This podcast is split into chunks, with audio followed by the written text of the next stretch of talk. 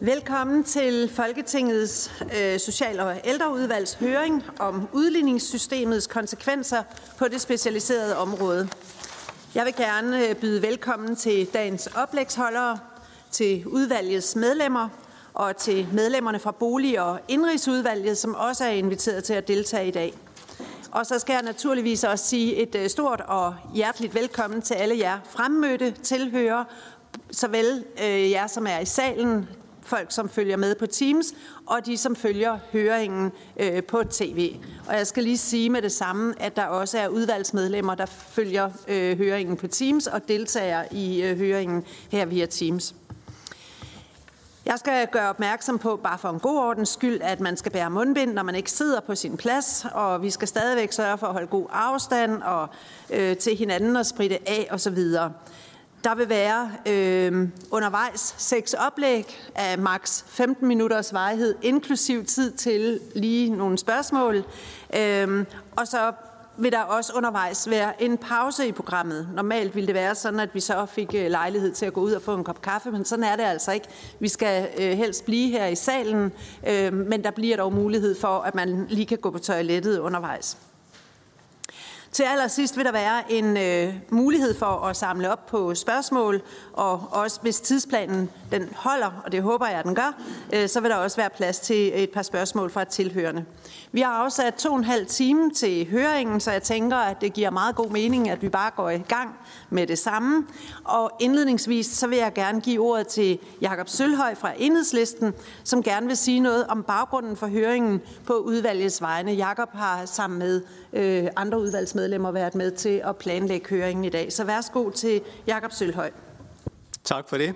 Og bare kort, øh, så har vi jo i udvalget noteret os, at øh, der længe har, har været en debat om, øh, om sammenhængen med, øh, mellem udligningssystemet og øh, de mekanismer, der fungerer på øh, det specialiserede socialområde.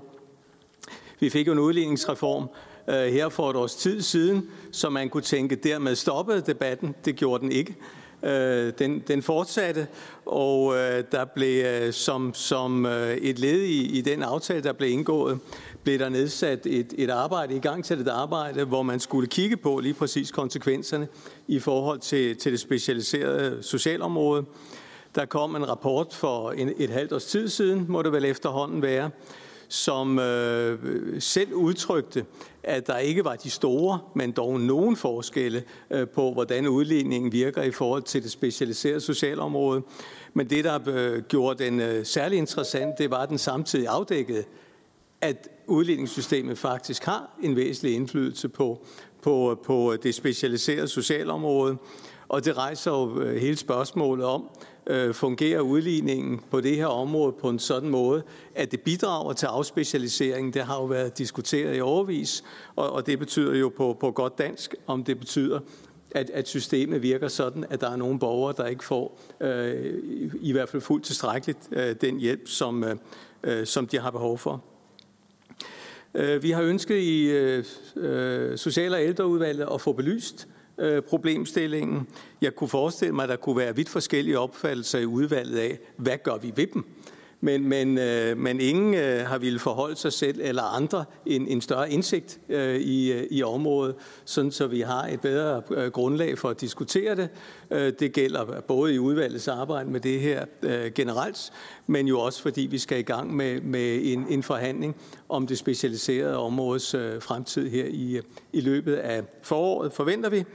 Øh, så derfor så er det altså, at vi har tænkt, at hvis vi inviterer en håndfuld af de ypperste eksperter, så kan der være noget at leve op til øh, på det her område, øh, så kunne vi alle blive gjort øh, klogere på, hvordan udligningssystemet virker, hvordan det måtte påvirke den kommunale visitations- og sagsbehandling, og hvilke konsekvenser det har for den enkelte borger.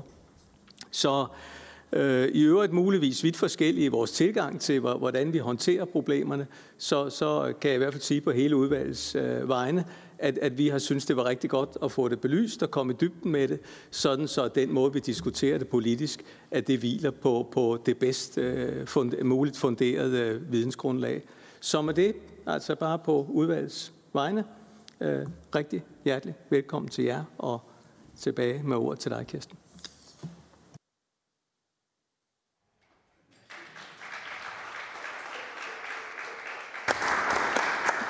Bare, fordi det må man gerne. Man må gerne klappe af oplægsholderne. Der er rigtig mange af dem, og det er spændende oplægsholdere, og de har noget på hjertet.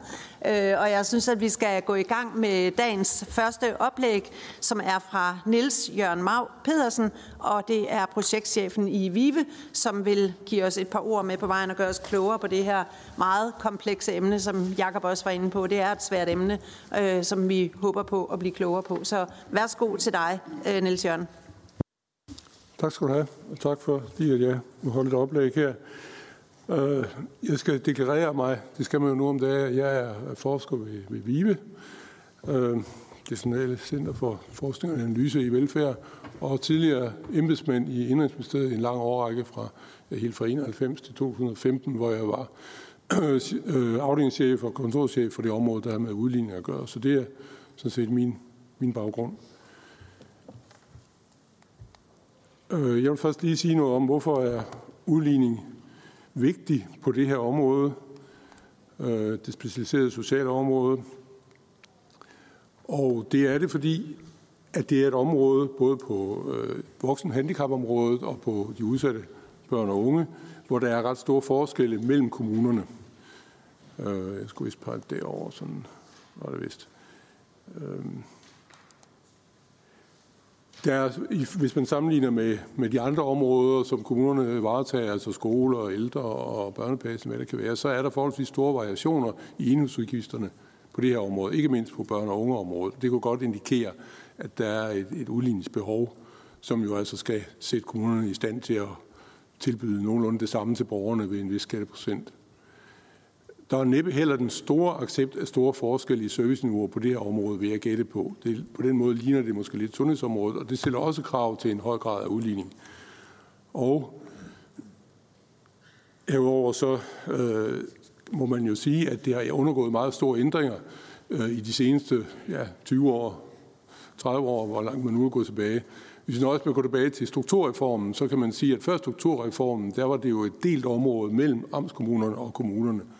Og det betød jo, at man inden for amtet så at sige fik automatisk udligning for en del af udgifterne. Der var en, noget, man kaldte delfinansiering, hvor man dækkede 50 procent af udgifterne hver. Men da det så blev lagt over til kun kommunerne, så er det klart, så øger man også udligningsbehovet, fordi der er jo nogle forskelle der, som så ikke varetages via amtskommunal udligning mere. Øh, man fik så ganske vist en, en øh, refusionsordning for særligt dyre enkeltsager.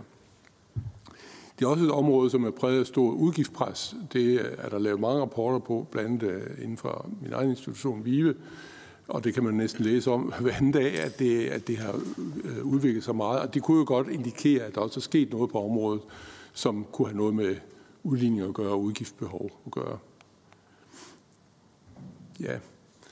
Og så er området sådan set også svært. Ja, det er det på mange måder. Det er meget komplekst, men det er også svært udligningsmæssigt, fordi det er ikke sådan, at det er en bestemt aldersgruppe, der trækker det her. Så kunne man lige henvise til den demografiske del af udligningen. Det er jo tit alderssammensætningen, man baserer sig på i udligningen af udgiftsbehov, som det hedder. Men det giver ikke så meget på det her område, fordi det er mange forskellige overgange, det vedrører. Og, og, og udgifterne kommer lidt i klumper, så derfor så er det ganske svært øh, at, at, at finde et godt udligningssystem på det her område. Man må basere sig på det, man kalder de socioøkonomiske kriterier altså nogle indikatorer for, hvorfor, hvorfor øh, udgifterne øh, svinger fra den ene kommune til den anden. Ja, det var ligesom, hvorfor det er så svært, og hvorfor det er så vigtigt med udligning på det her område. Så skete der jo noget med øh, 2020-udligningsreformen. Det er det sidste, øh, den sidste lejlighed, hvor man har øh, ændret sådan for alvor på udligningen. Det var der i, i maj 2020. Og det er så min vurdering, så jeg understreger, at det er jo min, der kan være en grad af subjektivitet inden for det. Men jeg synes, der er nogle positive ting og nogle øh, negative ting ved den her udligningsreform, hvis man anskuer det fra, fra det her område. Det positive, øh, det er jo, at man skruede op for udligning, udligningsintensiteten. Altså den procent, hvormed man udligner. Den er ikke bare 100 procent, den er noget lavere. Og der var den før reformen, der lå den mellem 60, tror jeg, 61 og 93 procent for udgiftssiden, udgiftsbehovssiden. Den er nu skruet op til 93 til 95 procent. Det vil sige, at man går mere intensivt til værks. Så hvis det er de rigtige kriterier, man bruger, det må vi så håbe, det er, så har man altså en mere intensiv udligning. Man skruede også øh, alvorligt op for den her øh, centrale refusionsforordning. Det er altså en statslig refusion, som er blevet lidt tilbage fra tidligere tiders større brug af statsrevision. Og det gjorde man ret, øh, det, det kostede næsten 2 milliarder, så det var en ret væsentlig øh, forøgelse af den ordning, der, der var tale om. Altså man lod flere komme ind under ordningen, og man nedsatte de tærskelværdier, som udløser en statsrevision. Det nedsatte man. Så det, det er til den positive side. Så er der også nogle, nogle hår i suppen, eller det der er værre måske, altså nogle negative forhold ved udligningsreformen, jeg, vil, jeg vil nævne. Og det ene er det, som, som øh, jeg især vil basere mig, øh, sige noget om, det er afskaffelsen af betalingskommunefolketallet, øh, fordi jeg mener, det går ud over både retfærdigheden og øh, incitamenterne på det her område. Og det andet, det er så, at man jo i høj grad i den her udligningsreform for 2020 baserer sig på nogle særordninger. Øh, man siger godt nok, det er en forenklende reform, øh, men øh, det er også lidt svært at se for nogle af os i hvert fald. Men man, man indfører væsentligt flere særordninger, blandt andet udsatte hovedstadskommuner, yderkommuner, økommuner, ja, grænsenære kommuner, kommuner med kriminelle indvandrere, og der er mange forskellige ting, og der er også finansieringsbidrag. Og det hviler ikke på en, en analyse af udgiftsbehovene. Der er godt nok nogle kriterier, man nævner en gang for alle, og så, er det, så, så kører man videre derfra. Men der er ikke nogen analyse af udgiftsbehovsgrundlaget, og det synes jeg også et område, som det specialiserede socialområde, øh, må, må se lidt, øh, lidt negativt på. Ja, så er det her med det afskaffelsen af, af, betalingskommunefolketallet. Det var noget, man indførte i øh, 1984 hvis jeg kan få den til at virke, prøver jeg lige igen. Øh, under, ah, det var lige en gang for meget, under Britta Scholl Holberg. Øh, og nu har vi af udvalgssekretæren fået at vide, at vi må gerne, man siger gerne, at vi kommer med forslag til ændringer af regler og praksis, så det tænkte jeg, det må jeg jo så hellere gøre, selvom jeg er lidt bekymret ved at skulle sådan stille forslag. Derfor har jeg også sat et spørgsmålstegn på det. Men, øh, men det er i hvert fald min, min indgang til det her, det var, kunne man ikke rulle den her ændring tilbage? Fordi betalingskommunefolketal, da man indførte det i 84, sikrede jo en form for fairness på den måde, at hvis man visiterede borgere til en foranstaltning i anden kommune, men stadigvæk skulle betale for den her foranstaltning, så fik man så at sige udligningen med. Noget af udligningen kørte ganske vist også på bopælsfolketal stadigvæk, og det har sådan set hele tiden været meningen, men det primære del af udligningen kom til at køre efter betalingsfolketal, altså hvilken kommune havde betalingsforpligtelsen. Så der sikrer man en vis retfærdighed. Øh, hvis man afskaffer det, så, så falder den retfærdighed jo ikke. Men man får så måske også nogle uheldige incitamenter til økonomitænkning, som jeg ser det, fordi så bliver det jo dyrere for en kommune at anbringe borgere på handicapområdet i andre kommuner, fordi nu får man ikke mere udligningen med. Og da vi ved, at der er en ulyksalig, jeg ved ikke, hvad man skal sige ulyksalig, men der er jo en tendens til, at når man decentraliserer en opgave, så vil man jo gerne løse den selv. Det ser vi på alle områder, så vil man gerne løse den i egen kommune. Det er jo meget naturligt. Men nu får man altså oven i det så også en økonomisk straf, hvis man øh, sender øh, patienten til en anden kommune, men stadigvæk har betalingsforpligtelsen. Så synes jeg også, at afskaffelsen var meget spinkel begrundet, hvis jeg skal sige det, øh, som, jeg, som jeg opfatter det. At det var noget med, at man, man, man, man, man er bange for kommunerne fiflede øh, med, med, med tallene. Det skriver man naturligvis ikke. Men, øh, men der stod noget med, at kommunerne kunne påvirke betalingskommunefortæller. De var ikke helt pålideligt og den slags. Men man havde ikke nogen eksempler. Der var ingen, så at sige, lige på bordet, eller rygende pistoler, eller eksempler. Og nu har man da haft lang tid til at finde nogle eksempler, men man, der var faktisk ikke nogen eksempler. Det var kun en mistanke. Og så synes jeg, det er lidt drastisk at vælge en løsning, der så hedder, at så afskaffer vi simpelthen øh, den, den, øh, den, det element i udligningen. Så overså man også så vidt jeg kan se, øh, og det kan man jo se på den øh, rapport, der blev lavet dengang, at man troede kun det blev brugt i udligningssystemet, det her. Men det bliver faktisk også brugt i forbindelse med mellemkommunale refusioner og mellemkommunale betalinger.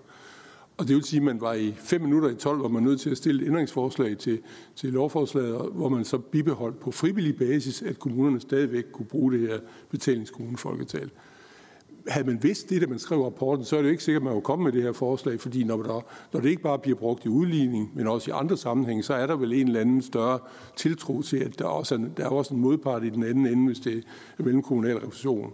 Men det, det, det giver ikke anledning til, at man kan sidde sit gamle forslag. Så mener jeg også, at man overså, at, at ministeren faktisk har mulighed for at, at støtte øh, kvaliteten i opgørelsen. Nu har vi i VIVE haft lejlighed til at analysere CPR-systemet og, og kvaliteten i bopælsregistreringen på CPR-området. Og der har, der har nemlig også været nogle, nogle taler om, var der kvalitet i det, og var kvaliteten god nok. Der har ministeren jo så sendt nogle såkaldte hyrdebreve ud og indkaldt øh, kommunernes øh, tal for nogle ting osv.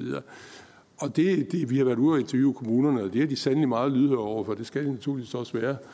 Øh, men det kunne man også gøre på det her område, så man var ikke uden midler. Man siger så, jamen der, man kunne ikke validere tallene.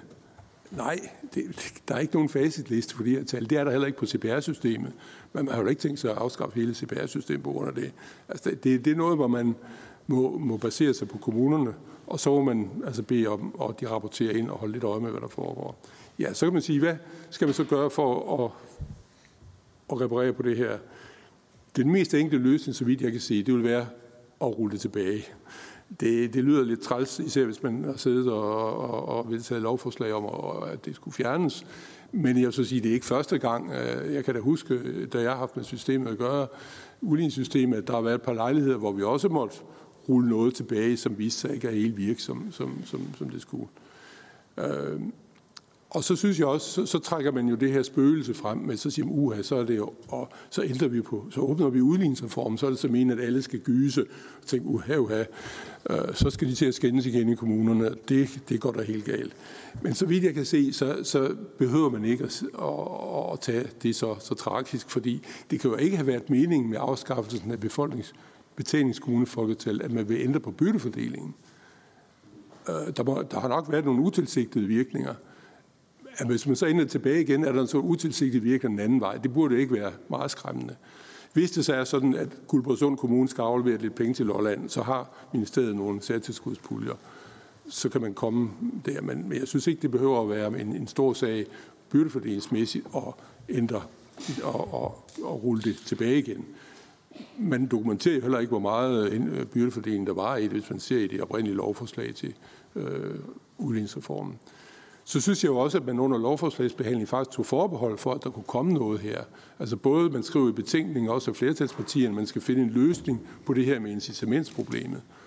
Og øh, social- og indrigsministeren, øh, nu er det så bolig- og indrigsministeren, dengang var det social- og indrigsministeren, hun siger også i et folketingssvar, at man må se på en løsning på det her med, med, med incitamenter. Så man har på sin vis, så vidt jeg ser det, taget en form for, hvad skal vi kalde det, vente, venteforbehold.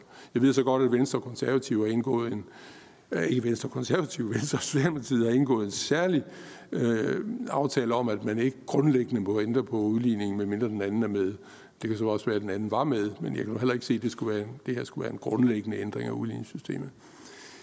Ja, øh, så derfor så synes jeg, det er nærliggende at, at, at se på at ændre på at rulle tilbage igen. Så kan man sige, at ministeriet har lavet en lang og grundig redegørelse på et, et, et højt fagligt grundlag, så vi kan se virkelig, virkelig grundigt arbejde. Øh, og jeg har ikke noget at sige til beregningerne, jeg kan jo heller ikke selv øh, lave dem. Øh, jeg synes måske, man mangler lige passerordninger til sidst, man ikke tager med, men ellers så synes jeg virkelig grundigt arbejde. Men derimod kan jeg ikke helt købe argumentationen i den øh, rapport, fordi det går lidt på, jamen altså 50.000 til 100 til 250.000, det er ikke så mange penge fordi det koster jo meget mere for en, en anden bragt. Det kan koste helt op til en million. Altså den, den argumentation synes jeg ikke, man kan komme ret langt med. Altså jeg tror ikke, en økonomimedarbejder i kommunen ville kunne være siddende ret længe, hvis, hvis det var ligesom princippet, at 150.000, det er ikke så meget. så kan man sige, har det incitamentsmæssig virkning? Vi ved jo, at incitamenter virker i kommunerne. Vi har ikke lavet specielle studier af det her i VIVE, men jeg synes ikke, det er en overbevisende argumentation. Den anden argumentation, den går på, jamen der var også et andet problem, fordi man havde jo ikke ført betalingskommunefolketallet helt igennem alligevel. Det er ligesom at sige, jamen hvis jeg har et problem, jeg gerne vil have, at du hjælper mig med at løse, så, så svarer vedkommende, jamen du havde også et andet problem, så derfor så kan jeg heller ikke hjælpe dig med det her.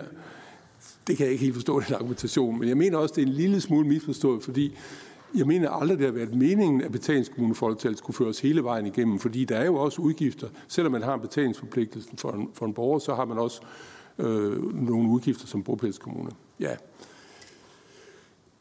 Så var det det sidste. Det var det her med en overvejelse. Hov, det, øh, jeg kan ikke sige, hvad Per Nikolaj han vil sige. Men øh, det var så at give udlignet eftersyn øh, vedrørende det specialiserede socialområde. Der blev lavet en... Ja, jeg skal skal nok afslutte hurtigt.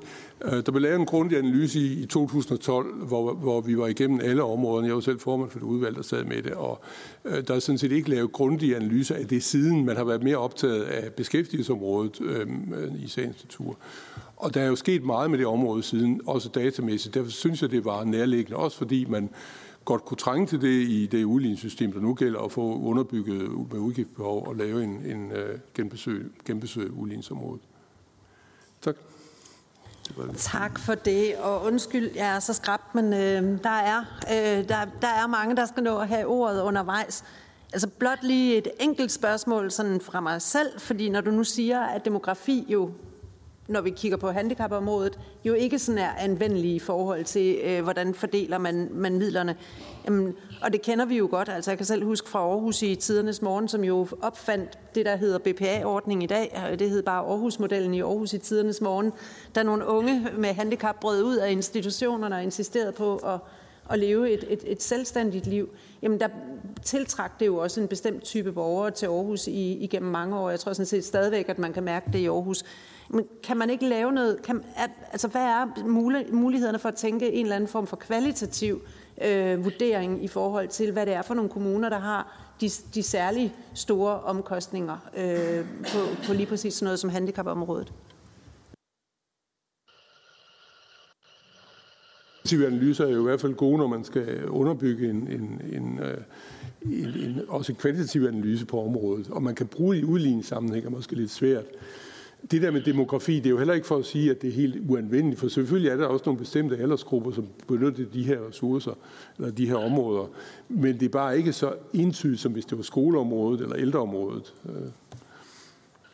Jeg tænker også, der skal et eller andet andet til. Øh, Jakob får også lige et spørgsmål øh, undervejs her. Ja, værsgo Jakob. Ja, det var lige til dit forslag om, at man kunne rulle det tilbage. Øhm det, det er der en del politiske øvelser i. Men, men derudover øh, løser det hele problemet.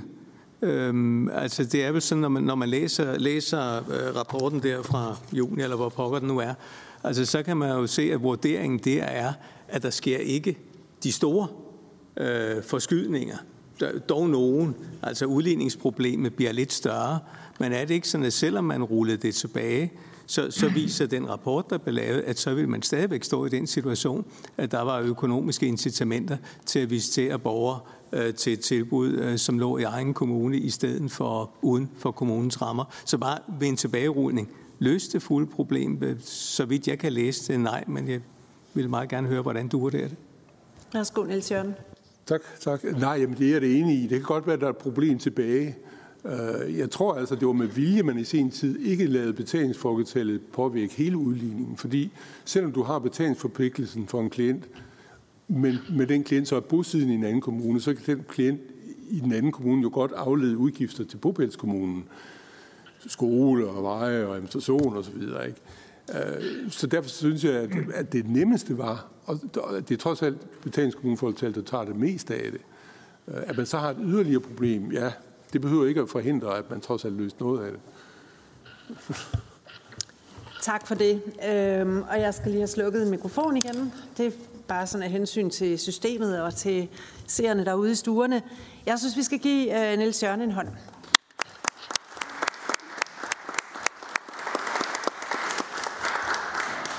Så skal vi sige velkommen til øh, Per Nikolaj Buk, som er professor i offentlig ledelse og økonomistyring ved Aalborg Universitet, og som er med os via Teams. Velkommen til dig, Per Nikolaj, og værsgo, ordet er dit. Tak for det. Jeg har nogle ganske få slides her, og jeg skal nok prøve at fatte mig i korthed. Grundlæggende set, så vil jeg lige starte med at øh, kan man sige, prøve at give en vurdering af, om det her problem, vi taler om, øh, altså at der er nogle negative incitamenter forbundet med, med øh, udligningsreformen, om det egentlig er et reelt problem. Øh, derefter så vil jeg prøve at skitsere på, hvordan man i givet fald kunne løse det. Og hvis jeg har lidt ekstra tid, så vil jeg også knytte nogle få kommentarer til et af de forslag, jeg ved, der har været på banen, og som nogle andre indeksholdere, de også senere vil, vil i virkeligheden præsentere, øh, nemlig det her udjævningsbidrag. Men øh, hvis jeg starter med at at se på, om øh, problemet her egentlig er reelt, Øh, og det er jo lidt pudsigt, at, at vi på trods af, at der er lavet den her meget grundlige afrapportering om betalingsforpligtelse, ikke nødvendigvis ved, om, om, øh, om det er re- reelt. Altså udvalget her siger, ja, det er ikke så stort et beløb, men, men, men som øh, den forindlægsholder sagde, så er det jo faktisk et stort beløb. Så hvis jeg skal konkludere på det, så må jeg sige, at, øh, at før reformen, der har det jo været i størrelsesorden 100.000 kroner øh, i likviditetstab, en kommune har, hvis den visiterer til et tilbud uden for egen kommune på børn- og området, og typisk 150.000 kroner for voksne. Det er ligesom konklusionen.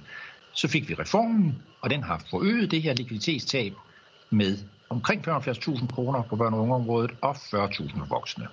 Så, øh, så det er rigtigt nok, at, øh, og det synes jeg faktisk, at reformen har ikke forværret det her så meget. Så, øh, så det vil da være min konklusion på det her, om, det her område, det er, at jamen altså, hvis det er noget, vi opfatter som et problem og skal løse, så er det jo noget, der har været der hele tiden. Øh, og så er det, vi skal overveje faktisk at løse det fuldstændig. Det vil være cirka lige besværligt. Men spørgsmålet er, om det her så egentlig er et problem. Øh, det er svært at svare på. Øh, hvis jeg skal prøve at give en vurdering af det alligevel, øh, så må jeg sige, at øh, jeg kan faktisk ikke erindre, at jeg har set nogle henvisninger til det her problem, når en kommune for eksempel har haft overskridelser på øh, øh, budgettet på specialområdet. Øh, så er der ikke nogen, der har skrevet, at jamen, så får vi en forbedret udligningseffekt, eller hvordan det har indspillet. Jeg har talt øh, med rigtig, rigtig mange kommuner, også i forbindelse med den her debat, hver gang jeg har set øh, chefer eller medarbejdere på social- og økonomiområdet, øh, så har jeg spurgt dem, er det her et reelt problem, hvordan jeg agerer i det? Og jeg har simpelthen ikke hørt om, om øh, nogen, der har ageret på den her incitamentsproblematik, hverken før eller efter øh, udligningsreformen. Og de fleste kender den ikke, og de fleste har svært ved at forstå den. Øh, så jeg tror faktisk ikke, der rigtig er nogen, der har reageret på den hidtil. Men det udelukker jo ikke, at der hele tiden har været et problem, og vi bare ikke er blevet opmærksom på det. Og jeg vil også sige, at det udelukker jo heller ikke, at problemet kan blive større fremadrettet. Så det, at der er nogle ret store beløb, men der faktisk ikke er nogen, der reagerer på det, det er jo som udgangspunkt noget, der påkalder sig en forklaring, og den giver udvalget ikke. Jeg tror godt, jeg vil øh, prøve at give et bud på, hvad årsagen kunne være af to baner. Øh, det ene det er, at det her udligningssystem og den måde, de forskellige kriterier interagerer med hinanden på i forhold til konsekvenserne, det er simpelthen for kompliceret. Øh, og den effekt, der er ved en flytning hen over kommunegrænser, den er simpelthen ikke entydig. Øh, det belyser øh, udvalget jo sådan set også meget fint ved den her rapport, som er rigtig øh, grundig, synes jeg, og jo egentlig også ret svær at læse, fordi den er så kompliceret. Den viser, hvor komplekst det er. Øh, det tror jeg ikke, man kan gennemskue. Øh, og så er effekten jo også forsinket. Øh, så den besparelse eller ekstra gevinst, man tror, man får, når man bruger et tilbud øh, i den ene eller den anden kommune, jamen den kommer først med nogle års øh, forsinkelse typisk, og den er vanskelig ved at inddrage i en visitationsbeslutning. Øh, og så kan vi også huske, at øh, det her det er jo ikke alene et spørgsmål om økonomi. Tværtimod er det jo primært et spørgsmål om faglighed. Og det tilbud, man giver, det skal jo matche borgerens behov. Og der er jo rigtig mange kommuner, især på de mere højspecialiserede områder, som faktisk ikke har relevante tilbud. Øh, altså faglighed vejer trods alt tungt. Så, øh, så der er nogle indikationer af, at, at, at det kunne godt være derfor, at man ikke øh, reagerer på det. Den anden side af sagen, det er så, at øh, noget af det, der ikke har været tilstrækkeligt fokus på, det er, at kommuner har jo faktisk øh, to former for økonomital, som kan begrænse deres mulighed for at overholde udgifter. Øh, der er både kassebeholdning, likviditeten, som vi siger, og så er der jo faktisk også servicerammen. Øh, og servicerammen er jo som bekendt det beløb, man aftaler KL og regeringen imellem ved de årlige økonomiforhandlinger i foråret, hvor det aftales, hvor mange serviceudgifter kommunerne under et må afholde. Den såkaldte serviceramme, og den bliver så fordelt med kommunerne i øh, forbindelse med budgetlægning hen over efteråret. Og når vi snakker kommunal økonomi og kommunale besparelser, øh, så er det typisk servicerammen, det drejer sig om. Så for næsten alle kommuner, med nogle få undtagelser, så det, der afgør, hvad de kan afholde af udgifter, det er ikke, hvad de får af udligning eller hvad de har af likviditet, det er, hvad de har af servicerammen. Og den serviceramme, den der indgår igen i visitationsbudgetterne, og der budgetterer man alene for serviceudgifter. Så likviditet har ikke rigtig nogen rolle i forbindelse med visitationsbudgetter. Og derfor er det også sådan, at, øh, eller måske snarere omvendt, fordi at hvis man får et øget bloktilskud for eksempel fordi man øh, visiterer en borger til et tilbud i egen kommune, så får man jo det godt nok mere likviditet. 150.000 eksempelvis. Det er rigtigt nok, og det er jo dejligt. Dem kan man bruge til skattelettelser, og man kan spare dem op, og man kan gemme dem. Men man kan bare ikke bruge dem. Og det er jo det, kommuner interesserer sig for, fordi borgerne interesserer sig for det. Hvad kan vi få af service? Man kan ikke bruge, man kan ikke ansætte flere pædagoger, eller skolelærere, eller have flere og bedre sociale tilbud, fordi det er ikke servicerammen, det drejer sig om. Og så er vi også en situation nu til dags, hvor stort set alle kommuner, de har en meget høj likviditet, og, øh, og, øh, og, og udligningsreformen jo som set også øh, giver kommunerne mere likviditet. Så jeg tror faktisk, det er det, der er hovedårsagen, at det her det hænger ikke sammen på den her måde. Godt. Hvis det så er et problem alligevel, på trods af, at vi ikke kan se det og dokumentere det, så kan vi jo løse det.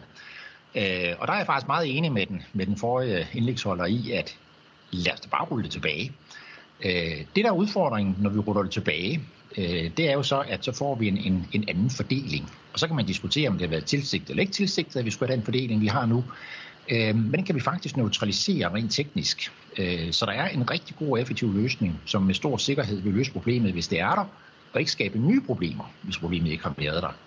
Og det er simpelthen, at vi genindfører betalingskommunekriteriet. Og det kan vi enten gøre, så vi gør det ved, øh, kun på socioøkonomien, så er vi tilbage ved den gamle udligning, eller vi gør det ved hele udligningen, så er vi helt tilbage til, øh, til en fuld model, som følger befolkningskommunekriteriet. Øh, jeg, jeg hælder lidt til at tage en hel udligning, øh, altså fase B.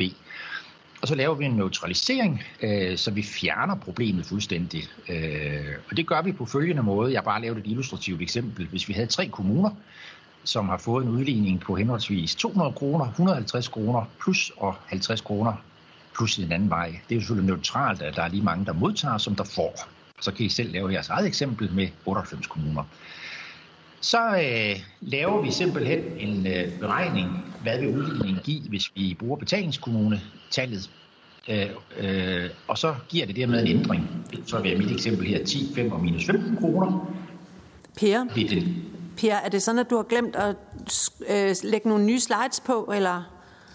Ja, jeg er, jeg er ved side 7 på min. Jamen, det, du, har nemlig ikke, øh, du har nemlig ikke fået bladret i den, øh, så, så vi, du holder et oplæg, hvor vi øh, lige pludselig godt kan høre, at du refererer til nogle tal, der måske var beregnet til, at vi skulle se det. Så vi skal lige have fundet ud af, hvordan vi får øh, vendt de her slides. Undskyld, jeg afbrød dig. Ja, men det er godt, du siger det. Jeg prøver lige at slå over på, øh, på en anden, hvis jeg lige kan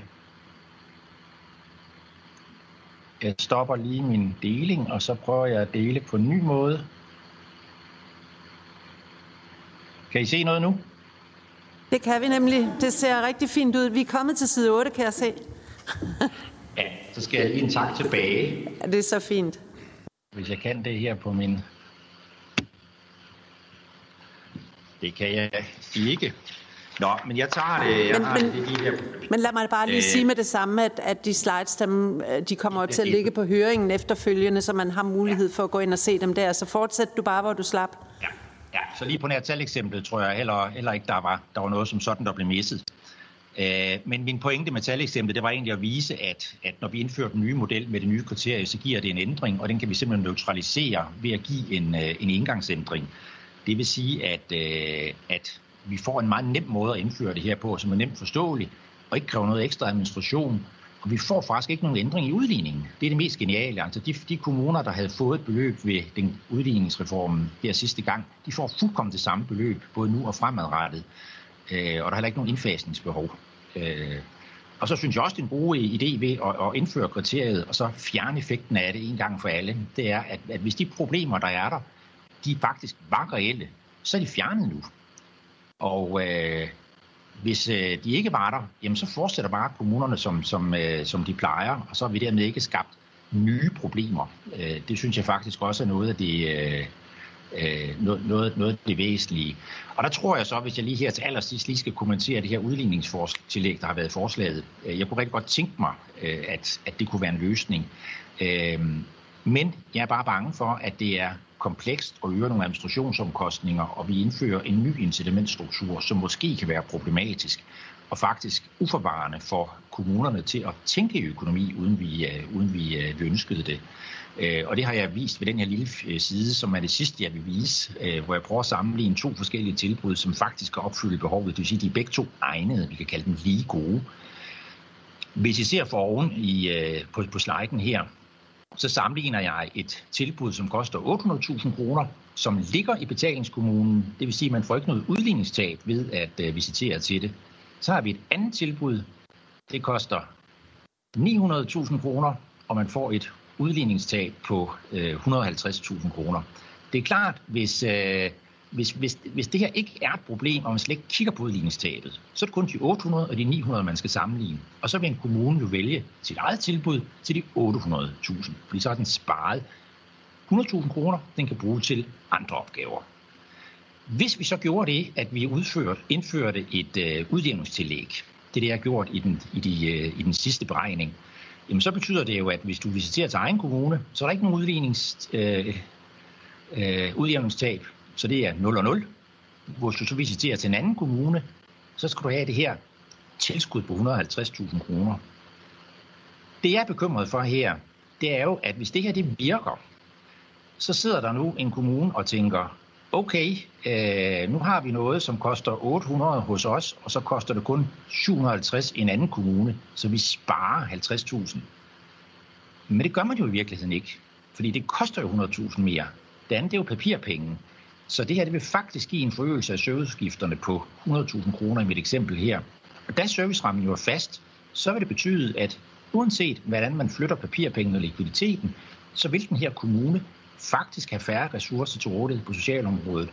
Og så vil man jo skyde sig selv lidt i foden, fordi det handler om at sikre, at øh, der er en god anvendelse af ressourcerne inden for de enkelte kommuner på socialområdet. Så jeg er bekymret for ikke at lave en ren neutralisering, men begynde at bygge noget ovenpå. Det har nogle gange flere problemer, end det problem, vi egentlig forsøger at løse.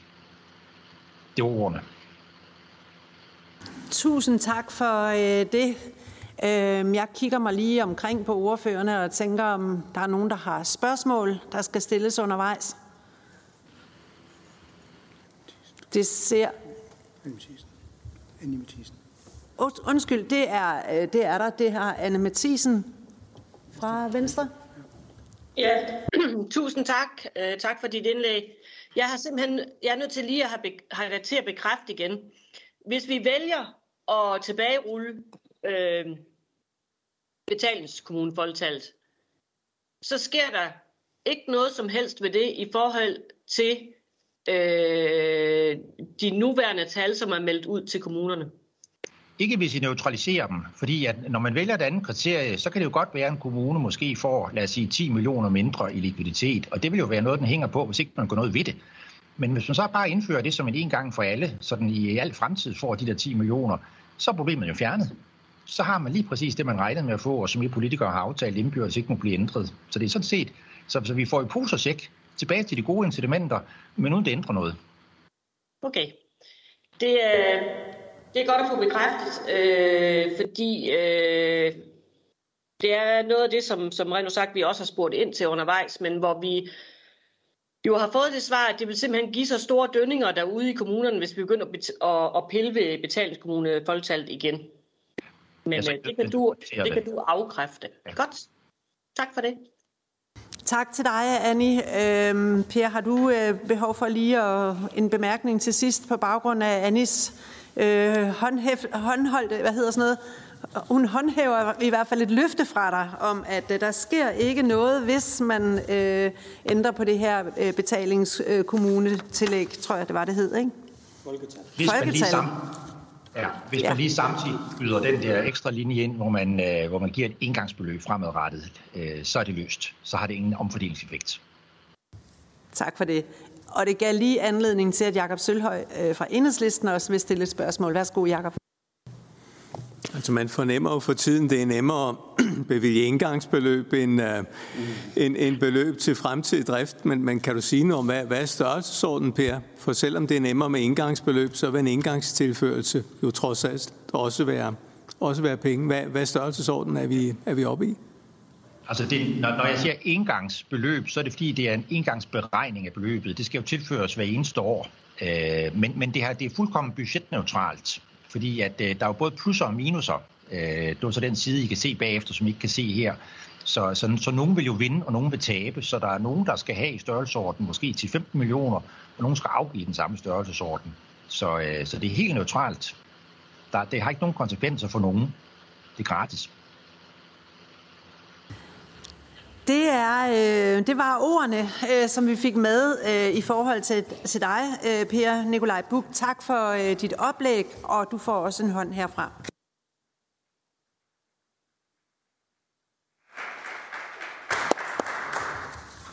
Fordi en ting er jo øh, økonomi øh, og budgetstyring, og, øh, men der er også nogle mennesker ude i den anden ende, øh, som skal have gavn af nogle af de her ordninger, som vi nu laver. Vi skal have tingene til at fungere i praksis også. Det tror jeg, vi får et bud på med den næste oplægsholder. Der var han, øh, som er, jeg kunne næsten ikke få øje på dig, Torgild. Øh, den næste oplægsholder er nemlig Torgild Olesen, øh, som er formand for Danske Handicaporganisationer. Og hvis du er klar, øh, Torgild, så er ja, det, værsgo. det er jeg. Det, jeg ved ikke rigtig, om, om jeg skal tage det som en gave, at du ikke kan få øje på mig. Jeg synes nu ellers, at julen har været hård ved vægten. Men, øh... Nå, tak for ordet, og tak for muligheden for at sige noget her ved den her lejlighed. Øhm, allerede nu har vi jo hørt to øh, udmærkede indlæg, som, som jo også viser, at, at det her øh, på en eller anden måde også er en smule øh, teknisk. Jeg er ikke tekniker, så I skal ikke stille mig tekniske spørgsmål, øh, vil jeg bare sige som indledning. Men jeg vil gerne prøve på at starte med en analogi til det her. Mit perspektiv er selvfølgelig borgerens perspektiv, øh, men jeg vil prøve at starte med en analogi. Jeg har en datter, der hedder Astrid. Astrid, hun øh, er 15, øh, og hun øh, skal på efterskole her til næste år, hvilket er ganske udmærket, både for hende, hendes mor og hendes far. Øhm, vi har været ude og lede efter en efterskole og har fundet en, øh, og den efterskole ligger over i Middelfart Kommune. Vi bor i Odense. Vi øh, har valgt den efterskole, fordi der jo er frit skolevalg i Danmark, øh, og man kan vælge efter, hvad man nu øh, har af interesse. Hvis man har et eller andet fagligt godt for Astrid, jamen, så er det det, vi har valgt efter. Øh, hvis der er noget, øh, et værdisæt, som vi gerne vil have, så er det jo det, vi har valgt efter. Det er fordi, vi har den her frie øh, mulighed for at vælge frit, øh, og det har ikke nogen øh, som sådan konsekvenser, bortset fra måske en lindring af, for alle parter i teenagehjemmet. Øh, men det, det er ligesom den mulighed, vi har. Hvis vi nu havde stået i den model, sådan i et tænkt eksempel, havde stået i den model, øh, i den situation, at, øh, at det, at Astrid skulle gå på en skole, på en efterskole i en anden kommune, ville have en betydning for vores, øh, for det børnebidrag og børnepenge, vi får til Astrid, så ville det måske have gjort, at vi havde tænkt en lille smule over det. Hvis vi nu var blevet trukket øh, et eller andet beløb øh, for det, øh, så vil vi jo nok have overvejet det ganske meget, om det var en rigtig god idé. Øh, Og på samme måde er det jo med det her. Det er, tænkt, øh, det er jo lidt på den samme måde med det her, fordi øh, kommunerne jo bliver trukket, øh, ikke i børnepenge, men i, øh, i, i, penge, i nogle andre penge, nogle indtægter, ved at placere en borger i et andet tilbud uden for deres kommune. Vi ville nok ikke have valgt en efterskole uden for Odense Kommune, hvis det havde været sådan, at vi var blevet trukket. Og det samme incitament gælder jo øh, på makroplanet, øh, når man snakker om kommuner. Øh, fordi øh, der er jo ikke nogen, der har lyst til at, at miste penge. Så kan man så spørge sig selv efter, jamen er det her, øh, det er jo en meningen, at de her botilbud skal, skal vælges, at de her tilbud, øh, botilbud og andre specialiserede tilbud skal vælges efter, om det, nu er, en, øh, om det nu er fagligt godt for borgeren, er det så ikke det, der er udgangspunktet? Det burde det jo være. Det burde være udgangspunktet, om det er den rigtige løsning for den konkrete borger, vi snakker om. Vi kan bare sige, at vi oplever i handicaporganisationerne, at det ikke er sådan. Vi lavet en rundspørg blandt, øh, blandt øh, det panel, vi har, og der er der 44 procent af de mennesker, som svarer i det panel, de oplyser, at de oplever, at den afgørelse, der bliver truffet i kommunen, er drevet af økonomiske incitamenter. Det er altså ikke den faglige vurdering, de oplever, der har været det grundlæggende. Og det burde det jo være. Det burde jo være det faglige rigtige tilbud, der skulle være den rigtige løsning for borgeren. jeg har sådan, det er sådan en måde, man kan sige, som det foregår på, og vi ved, det foregår på den måde, for vi ved, at kommunerne vender hver eneste fem øre på socialområdet. Jeg kan komme med tre eksempler bare sådan til jeres overvejelse. Øhm, vi har en borger, øh, som bor i Københavns Kommune, Jeff, øh, som, øh, som, hvor Københavns Kommune finder ud af, at det er i stedet for, at han bor på det her botilbud, som, som han bor i, og som han har det godt i, så ville det måske være mere hensigtsmæssigt, hvis han boede for sig selv. Man flytter altså simpelthen bare grænsen for, hvornår han kan klare sig selv, og siger, at det er bare bedre for dig, min ven. Jeff han er en, en, en ung menneske, som øh, er bange for, at han så går hen og bliver ensom, når han skulle bo for sig selv. Og hans mor øh, er bange for, at øh, det skal gå ud over hans helbred, både hans mentale helbred, men også hans fysiske helbred. Et andet eksempel, som, øh, som jeg kan tage frem, som jeg synes måske også viser noget af det her, det er øh, fra øh, budgetforhandlingerne i øh, Furesø Kommune i sidste år.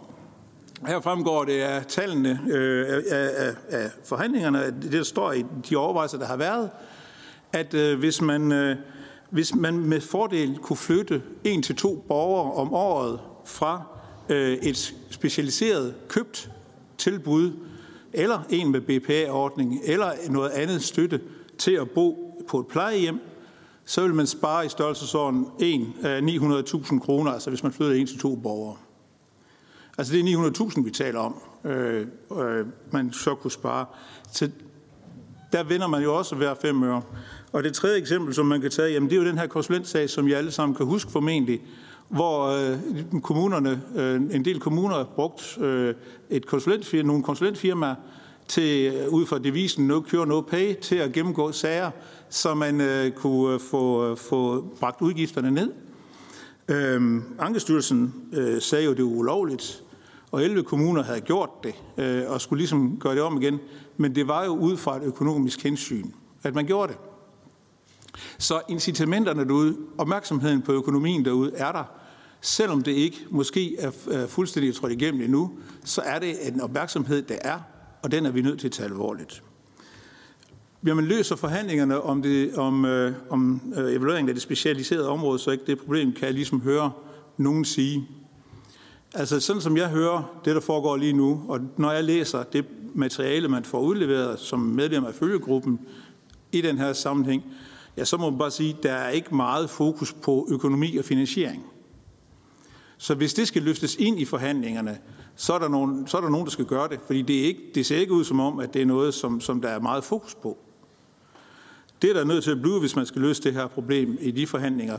Og det vil i hvert fald under ingen omstændigheder, hvis, hvis ikke man løser det her problem, så vil det ikke være med, så vil, så vil det ikke være med til at støtte øh, op om specialeplansideen, som jo er noget af det, som man gerne vil indføre øh, med den her evaluering. Så der er en kontraproduktiv virkning ved den her udligning i forhold til øh, evalueringen, hvis ikke man tager det med. Og det ser det altså ikke, sådan som jeg hører det, ud til. Hvad er løsningerne så?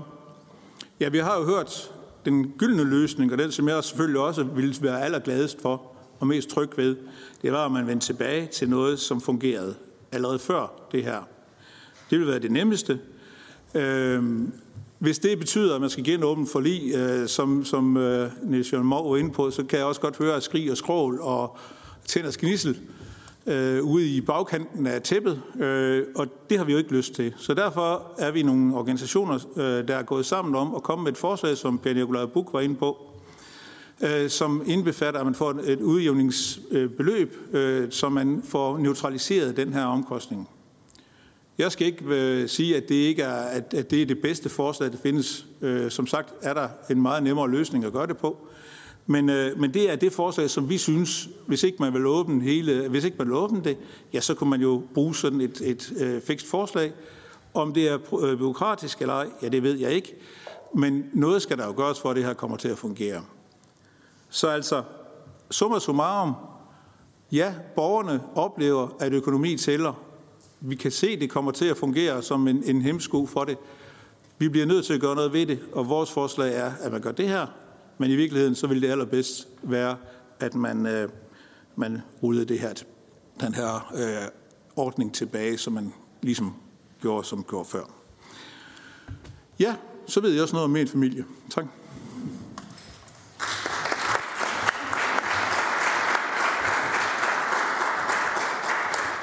Tusind tak for det, Torgild. Det kan du sgu ikke gøre bedre til pausen, var? Nej, men det er ikke pause endnu. Vi har faktisk et oplæg mere øh, ind til pausen, eller inden pausen. Øh, så jeg kigger mig lige omkring, fordi det kunne sagtens være, at der var nogen, der øh, havde spørgsmål øh, undervejs. Undskyld. Det har Annie Mathisen, som er med os øh, via Teams. Annie, værsgo. Tak for det, formand. Øh, og tak til dig, Torgild, for, for indlægget. Øh, du og jeg har jo også sådan løbende været i kontakt om, om problemstillingen her. Øh, det, der stadigvæk forvirrer mig lidt, også når jeg sammenligner lidt med det, som Nikolaj Buk han siger, øh, det går i retningen af, at du siger, Torkil, øh, lad os nu bare vende tilbage til det, som fungerer. Øh, så vi skal bare lige have fundet et udjævningsbeløb. Da jeg spurgte Nikolaj, øh, der sagde han, det ville være udgiftsneutral.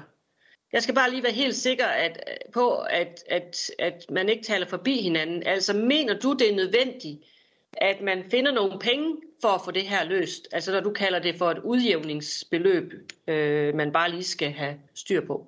Tak. Tak for det, Annie. Og det får Torgild lov til at svare på. Værsgo, Torgild.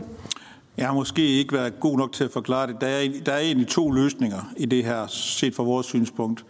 Altså, den principielt bedste løsning, og den, der vil løse det hele for os alle sammen på en meget nem måde, det var, at I satte jer ned og sagde, sammen med dem, der nu har været inde i den her aftale, okay, vi lavede en fejl, eller det her var en forkert løsning, vi, derfor ruller vi tilbage, sådan så der ikke er nogen, hvad det hedder, ikke er noget, øh, det ikke er øh, befolkningstallet i, øh, at det er befolkningstallet i den kommune, som borgeren bliver betalt fra, der, der, der virker. Altså det, der var før den her øh, øh, aftale blev indgået.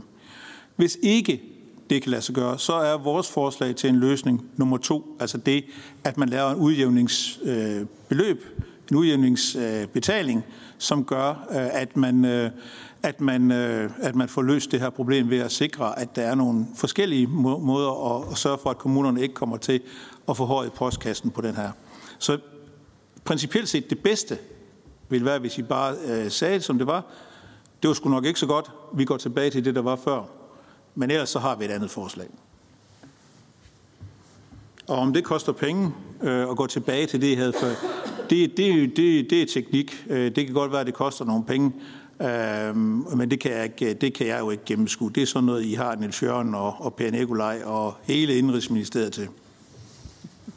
Okay. Ja, og, og Tak for det, Torgild. Du skal lige trykke på den en gang til. Du var den rigtige, du havde fat i. Så en gang til. Der var den, der var den, der var den. Det virkede. Der var åbenbart øh, overgang i din mikrofon, tror jeg. Øh, tusind tak for, for øh, oplægget, Torgild, og også tak for besvarelsen af spørgsmålene vi iler videre, sådan så vi kan komme til den der pause, du lige har lovet. Øhm, og det gør vi ved at give ordet til vores næste oplægsholder, som er øh, ja, faktisk også min øh, gamle gode kollega fra Aarhus. Så det er rigtig hyggeligt, at øh, Mads han også er her. Mads øh, Bilstrup, som er formand for Dansk Socialrådgiver, øh, er den næste øh, oplægsholder. Værsgo, Mads. Ordet er dit. Tak for det, og tak for invitationen til at komme og tale her i dag. Nu har vi allerede hørt øh, en del forskere og, og forklare lidt omkring teknikken bag øh, den her ordning, og ligesom Torgil, så jeg er ikke tekniker, men repræsenterer socialrådgiverne, jo, som er dem, der møder borgere med handicap, dem, der har samtalen med borgere med handicap, og som skal henvise til nogle af de tilbud og institutioner, som vi i dag taler om. Så jeg kommer ikke ind på teknikken, men vil derimod komme ind omkring og fortælle om, hvad er det, øh, mine kollegaer, socialrådgiverne, møder i dagligdagen, når de sidder og skal visitere til de her tilbud. Hvad er det for nogle, spil, øh, eller hvad er det for nogle ting, og hvad er det for nogle emner, der kommer i, i, øh, i spil. Og se, nu skal jeg selv styre den her, det bliver spændende.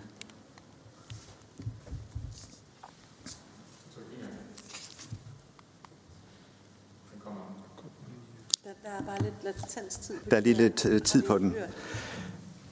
Så noget af det, jeg vil tale om, det er altså udgiftspresset ude i kommunerne, noget omkring, når økonomien trumfer fagligheden, noget omkring visitation uden for kommunegrænsen, og så vil jeg, som jeg blev bedt om, komme med nogle øh, anbefalinger til jer politikere efterfølgende. I forhold til økonomi og faglighed, så øh, kan man sige, at, at socialrådgiverne oplever generelt, at økonomi fylder for meget, når vi skal visitere til tilbud. I en undersøgelse og en rundspørge, vi lavede her i efteråret, der sagde 7 ud af 10 socialrådgiver, som har myndighedsansvar på voksenhandicapområdet, at økonomien kan stå i vejen for den faglige rigtige indsats. Og det er jo ikke en, en, skal man sige, en oplevelse, vi og de står alene med. Det er også en, der bliver delt både af, af, af, by, af borgere, øh, af interesseorganisationer og af øh, lokalpolitikere.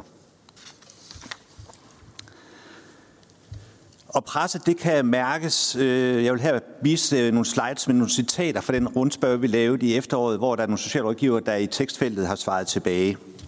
Der er en socialrådgiver, der siger, der er et konstant uhensigtsmæssigt pres på at afslutte eller skære ned på de indsatser, vi har sat i gang. En anden socialrådgiver siger, øh, i forhold til økonomien, at er for sårbar, hun siger, der er noget helt galt med finansieringen af voksen, øh, voksenhandicapområdet, parentes og socialområdet, når et par nye BPA-sager kan vælte hele øh, vores budget i afdelingen. Og en tredje socialrådgiver sætter ord på øh, det økonomiske pres, også hensigtsmæssigt, fordi det, der er billigst her nu, ikke altid er det billigste på lang sigt. Hun siger, det er enormt frustrerende, at det hele tiden er den kortsigtede økonomi, der styrer indsatsen. I stedet for at vælge det rigtige botilbud, så bliver det det billigste, øh, og borgeren ender med at bo der i længere tid, fordi de ikke var lige så dygtige som dem, der var lidt dyre eller havde den, øh, de rigtige kompetencer. Og man kan jo sige, at, at det her det er jo tankevækkende, fordi Finansministeriet siger godt nok, at der er tilført flere penge til kommunerne på det her område. Og det må jeg også sige, det er jo rigtigt nok, når man går ind og kigger på tabellerne. Problemet er bare, at der gennem årene og stadigvæk er flere borgere, der har et behov for indsats øh, inden for det her specialiserede område. Og så siger ministeren så, så skal vi bruge pengene meget klogere. Men jeg vil bare sige, at, at det er svært at spare sig ud af en situation, når der er flere og flere borgere, der efterspørger øh, hjælp.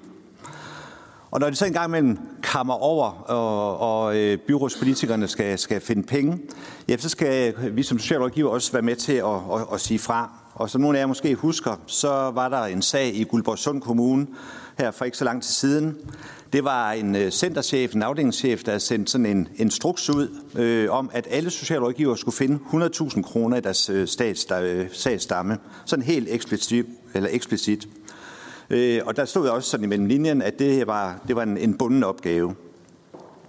Og at hvis man ligesom ikke levede op til øh, at finde de her 100.000, jamen, så ville man risikere at skulle til at fyre nogle af medarbejderne. Det endte heldigvis med, at medarbejderne og socialrådgiveren tog afstand fra det. Og man kan sige, det er fortællingen. Men jeg synes, det der er interessant og relevant i den her sammenhæng, også fordi vi sidder her i dag, det er, at 100.000 kroner er mange penge i en social forvaltning. Og når jeg så nævner de 100.000, så er det også fordi, at med den rapport fra Indrigs- og Boligministeriet, hvor udligningseffekten ved, at en kommune placerer en borger i et tilbud uden for kommunen på voksenområdet, bliver sat til det her gennemsnit, som Per Nikolaj også nævnte, til lige under 200.000. Så for nogen er det højere, og for nogen er det lavere, men uanset hvad, så er det penge ude i en kommunal socialforvaltning, og det er det, der er afgørende her.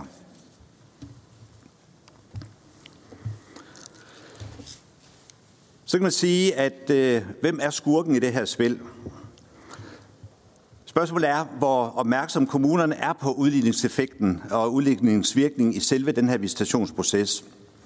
Og især så tror jeg, at den kamp, der løbende øh, sker for at opnå budgetforbedringer, eller besparelser kan man også sige, vil blive mere øh, opmærksom på den betydning, som udligningen har.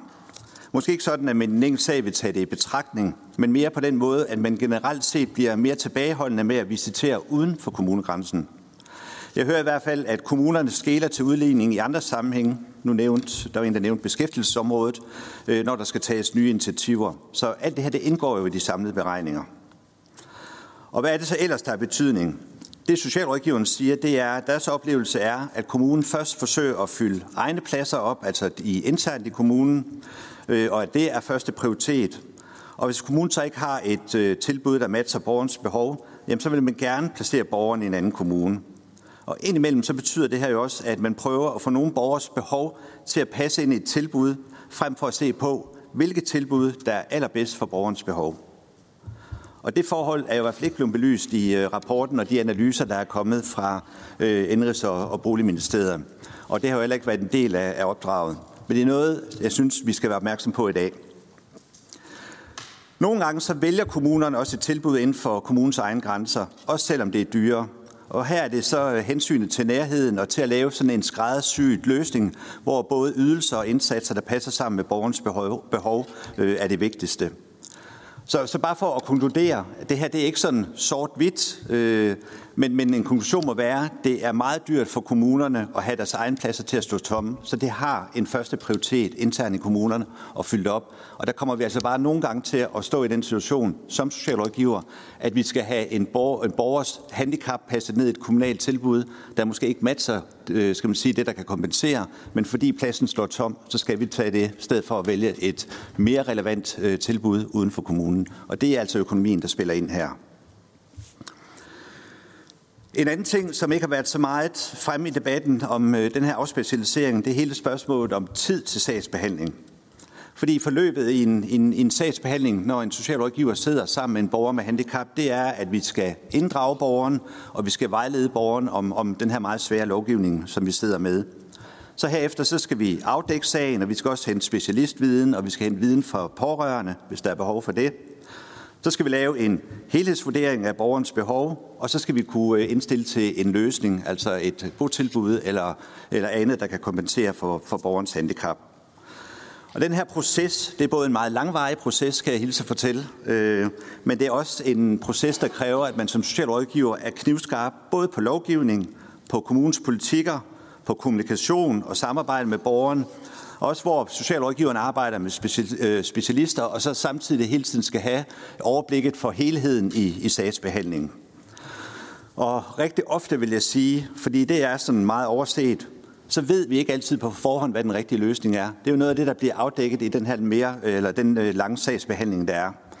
Øh, men det er noget, der viser sig i den dialog og det samarbejde, der er med borgeren. Så derfor handler, når vi snakker retssikkerhed, og det har jo været diskuteret rigtig meget det sidste års tid, også om, at vi i højere grad prioriterer det samarbejde, øh, der er i dag, hvor man som socialrådgiver desværre sidder med alt for mange opgaver og alt for mange sager, som har, gør, at det er svært at prioritere, at øh, man kan have den ordentlige dialog og den rigtige samarbejde med, med, øh, med borgeren. Og så handler det i sidste ende også om at, at have tid til at sætte sig godt nok ind i de tilbud, der findes, både internt i kommunen, men også dem, der findes uden for kommunens grænser, sådan at man kan visitere til det rigtige tilbud, der lige netop passer til det behov, som borgeren efterspørger. Så er der noget omkring faglighed i afgørelserne. Beslutningen om, altså hvilken indsats der skal være, den kan enten være truffet af socialrådgiverne i et team, hvor man vender sagerne og beslutter, at det er det tilbud, borgeren skal have, og er det en meget dyr sag, som f.eks. et botilbud, jamen så vil der typisk være en leder indover, som øh, har den endelige øh, skal man sige, beslutningskompetence. Men ofte og typisk bliver jeg bare også nødt til at sige, så ryger de her sager med socialrådgiverens indstilling op på et visitationsudvalg, Øh, og hvor man kan sige, at øh, visitationsudvalget, der er der ikke ret meget social faglighed. Der, der sidder man med Excel-regneark, øh, og det er det ligesom, der styrer, hvad det er for et tilbud, der skal gives.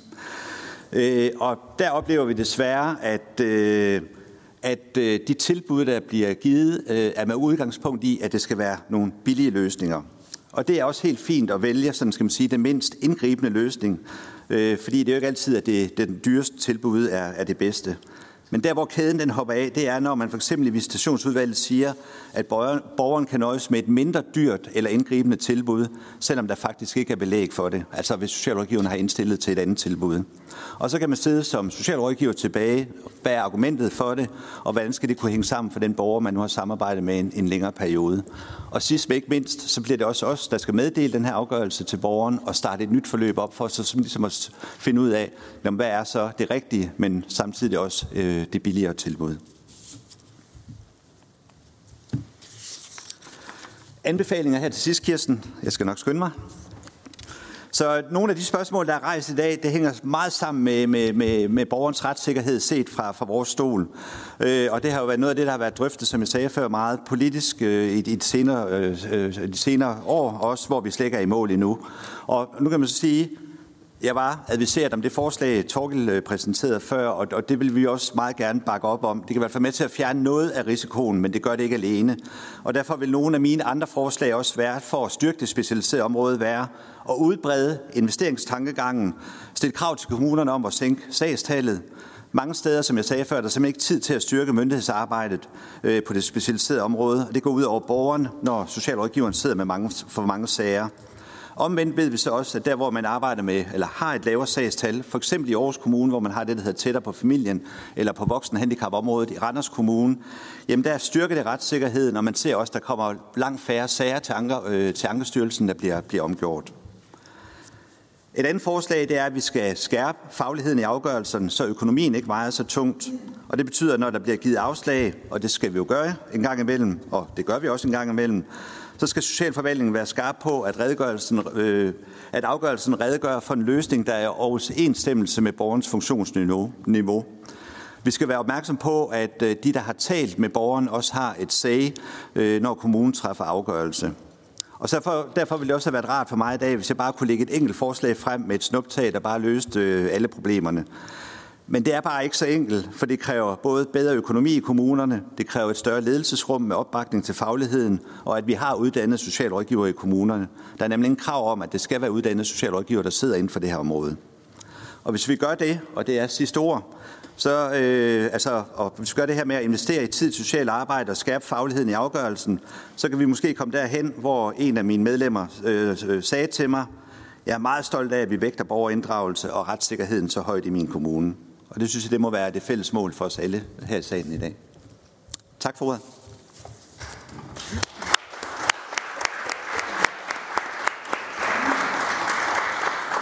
Og jeg siger også øh, tak for, for indlægget. Øh, og det er jo det, og grunden til, at jeg kiggede det, fordi at det, det så ud som om, at du var ved at være færdig med dit oplæg, og tænkte, hvor bliver anbefalingerne af? Dem havde du lovet, og de kom så også. Men det er jo desværre, altså det er jo virkelig desværre det der med, at øh, vi jo alle sammen har et ønske om, at øh, det er den helt rigtige hjælp, der gives til den enkelte borger, og det er meget forskelligt, hvad øh, enkelte borgere kan have brug for. Hvad er så løsningen, når man også skal sikre det, og også sikre en økonomi, der gør det muligt? Og det er jo det, som hele høringen i dag handler om. Så jeg siger lige igen, at oplæggene vil være tilgængelige på øh, på Folketingets hjemmeside under høringen efterfølgende, og jeg kan også sige til udvalgsmedlemmer, at øh, vi sørger for, at de også bliver sendt til jer, så at øh, vi kan komme til at arbejde videre med dem i udvalget efterfølgende. Der er ikke, øh, det er der lige nu, sådan på falderæbet. Jakob Sølhøj, Enhedslisten, værsgo. Jeg vil lige høre, Mads, hvordan øh, jeres faggruppe oplever øh, betydning for sagsbehandlingen. Det ligger måske sådan lige øh, i, i periferien af, af sådan kernetemaet her. Men, men jeg tænker, hvis det virkelig er oplevelsen, at øh, når man når frem til visitationsudvalget, øhm, så er det egentlig ikke så afgørende, hvad, hvad socialrådgiveren har indstillet, for der er det økonomien, som alligevel afgør det. Øh, flytter det flytter det øh, lige så langsomt øh, karakteren af sagsbehandlingen. Altså det er jo klart, at der hvor Guldborgsund skrider ind, der, der kan man sige, at det var en ordre, spar 100.000 eller hvad det nu var. Men, men, men hvordan påvirker det sagsbehandlingen, hvis øh, den enkelte socialrådgiver sidder med en oplevelse af, at uanset hvor grund det er, uanset hvad jeg indstiller, så øh, risikerer jeg, at øh, det alligevel er økonomien, der overruler. Påvirker det den måde, sådan, så man flytter sig i sin sagsbehandling, fordi man alligevel banker ind i en økonomisk mur? Det, der sker, det er to ting, to væsentlige ting. Det ene er, at når man sidder som socialrådgiver og oplever, at ens faglighed og ens indsigt på det her område bliver den, i den grad udfordret gang på gang, så er der mange, der vælger at tage øh, sin, sin, sin taske og forlade øh, den kommune, man er ansat i, og så finde et andet arbejde som socialrådgiver. Det har jo den konsekvens, at den faglighed, den viden, der er opbygget ude i kommunen i en enkelt afdeling, bliver erstattet typisk med en nyuddannet socialrådgiver, som, så, så man kan sige langsomt bliver afdelingen udvandet for faglighed og viden, fordi det er øh, nyuddannede socialrådgiver, der sidder øh, på området. Så, så det der med at kunne trække erfaring ind og viden fra tidligere øh, har øh, skal man sige, ringe vilkår. Det andet, der sker, det er, at der sker jo også en opdragelse for dem, der vælger at blive siddende. Der sker jo en langsom opdragelse af, at, at man begynder at sige, det bedste tilbud ud fra min indsigt og min faglighed, øh, er ikke det, jeg kommer igennem med. Så jeg kan allerede nu lige så godt indstille til et, skal man sige, mindre kompenserende tilbud, og dermed også et billigere tilbud. Så der sker også en, en, en opdragelse af socialrådgiverne. Tak for det. Og det sne sig lige et lynhurtigt spørgsmål ind, fordi vi er nemlig lige ved at være klar til at gå til en lille, øh, i øvrigt forkortet pause, så har jeg også forberedt jer på det.